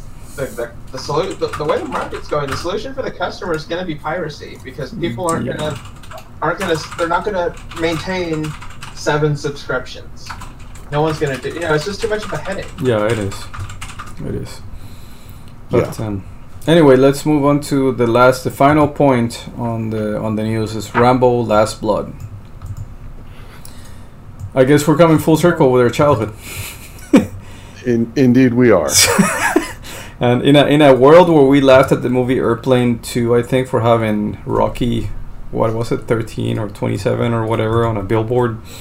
Yes. Now we have Rambo: Last Blood after all the Rocky movies, and uh, I don't know. I guess if this is the last movie that Stallone does, I think that's good. I think this is a good place to call it quits. Just make an end, plant your little flag, and say this was my life. Retire. This is good. I'll go watch it. if you keep Yes. me m- making shit like the Expendables, I'm not gonna watch that shit. But Rambo, Yeah, Rambo Last Blood, maybe you got a the last little bit of my nostalgia can be squeezed off to like go watch this. Yes. So, uh, and that's why we'll probably go watch this. So, whether it's good or bad, I don't care. manage. I couldn't manage like the Rocky and the Apollo movies and stuff like that. I just I couldn't. I couldn't. I couldn't. I couldn't hang. And I, I want to act too good for it, except that as soon as they say Schwarzenegger's come to terms on King Conan, I'll You know back what's funny? head. Oh, I'll be right there next to you, holding hands, man. I'll be You know there. what's funny is did you see did you see the AMA that he did on Reddit after the No. uh, No, what was after that? they he posted he was the one who posted the uh, Terminator uh, you know the T3 trailer basically the real T3 trailer Mm-hmm. He did a big, and, and they basically talked about. They asked him about. it. They just asked him a ton of questions, and it was really great. He talked about a bunch of old movies he did, like Commando and stuff like that. But they basically said, "Is there anything left that you want to do?" And he said, "Yeah, I want to redo Conan." And everyone's like, "King Conan, King Conan." He's like, "Yeah, I want to do it." So Yeah. hopefully it happens. But I mean, the AMA he did was just wonderful. He is so hilarious. He's so funny. Did you see he Yeah. got drop kicked in Africa or somewhere? Yeah, and he was he was a total champ about that. He was didn't so press- weird. I'm telling you, he's such a fucking stand-up guy. He the guy drop kicked him, and he said, "Yeah, it didn't hurt me. I just thought I got brushed by someone in the crowd." And he's like, "Oh, the guy's pretty mixed up or something." He, he uh, didn't press charges. Nothing. He, I mean, what a classy guy. Yeah. Oh, but when you see it, it did, the guy drop kicked him, and the guy that drop kicked him, like, Arnold didn't move an inch, man. He didn't move one millimeter. Like, his body is still so sturdy. And the guy just flew out of the screen. Like, he tried to kick him, and he just. he could not transfer any of the energy into Arnold. And ev- everything just bounced back into his body, and he flew back. Something tells me he would have done better to have drop kicked a tree. no kidding. That was funny. Yeah, Ar- Arnold's such a classy guy. I mean, I just Yeah, he, he's. he actually goes on Reddit. Reddit. Like he's he's a real fit. You know, as you know, he's a real fitness Mm-hmm. fanatic. Like he still posts on Reddit, like encouraging people to you know stick to their goals and da da da. I mean, just a super classy guy. Cool. Yeah. Well, I think we're out of time, guys. All right. So we're gonna wrap it up here. But thanks for coming. Sounds great. Okay. Well, thanks, Eat. Thanks, Candyman. It's always a pleasure. We'll catch you on the next one. Talk to you guys later. All right. Bye. Thank you for listening to the Mutant Donkey podcast. If you'd like to contact us, please send us an email at mutantdonkey at gmail.com. That's Mutant Donkey with a 3 instead of an E at gmail.com. We will also put this email address in the show notes. Thank you.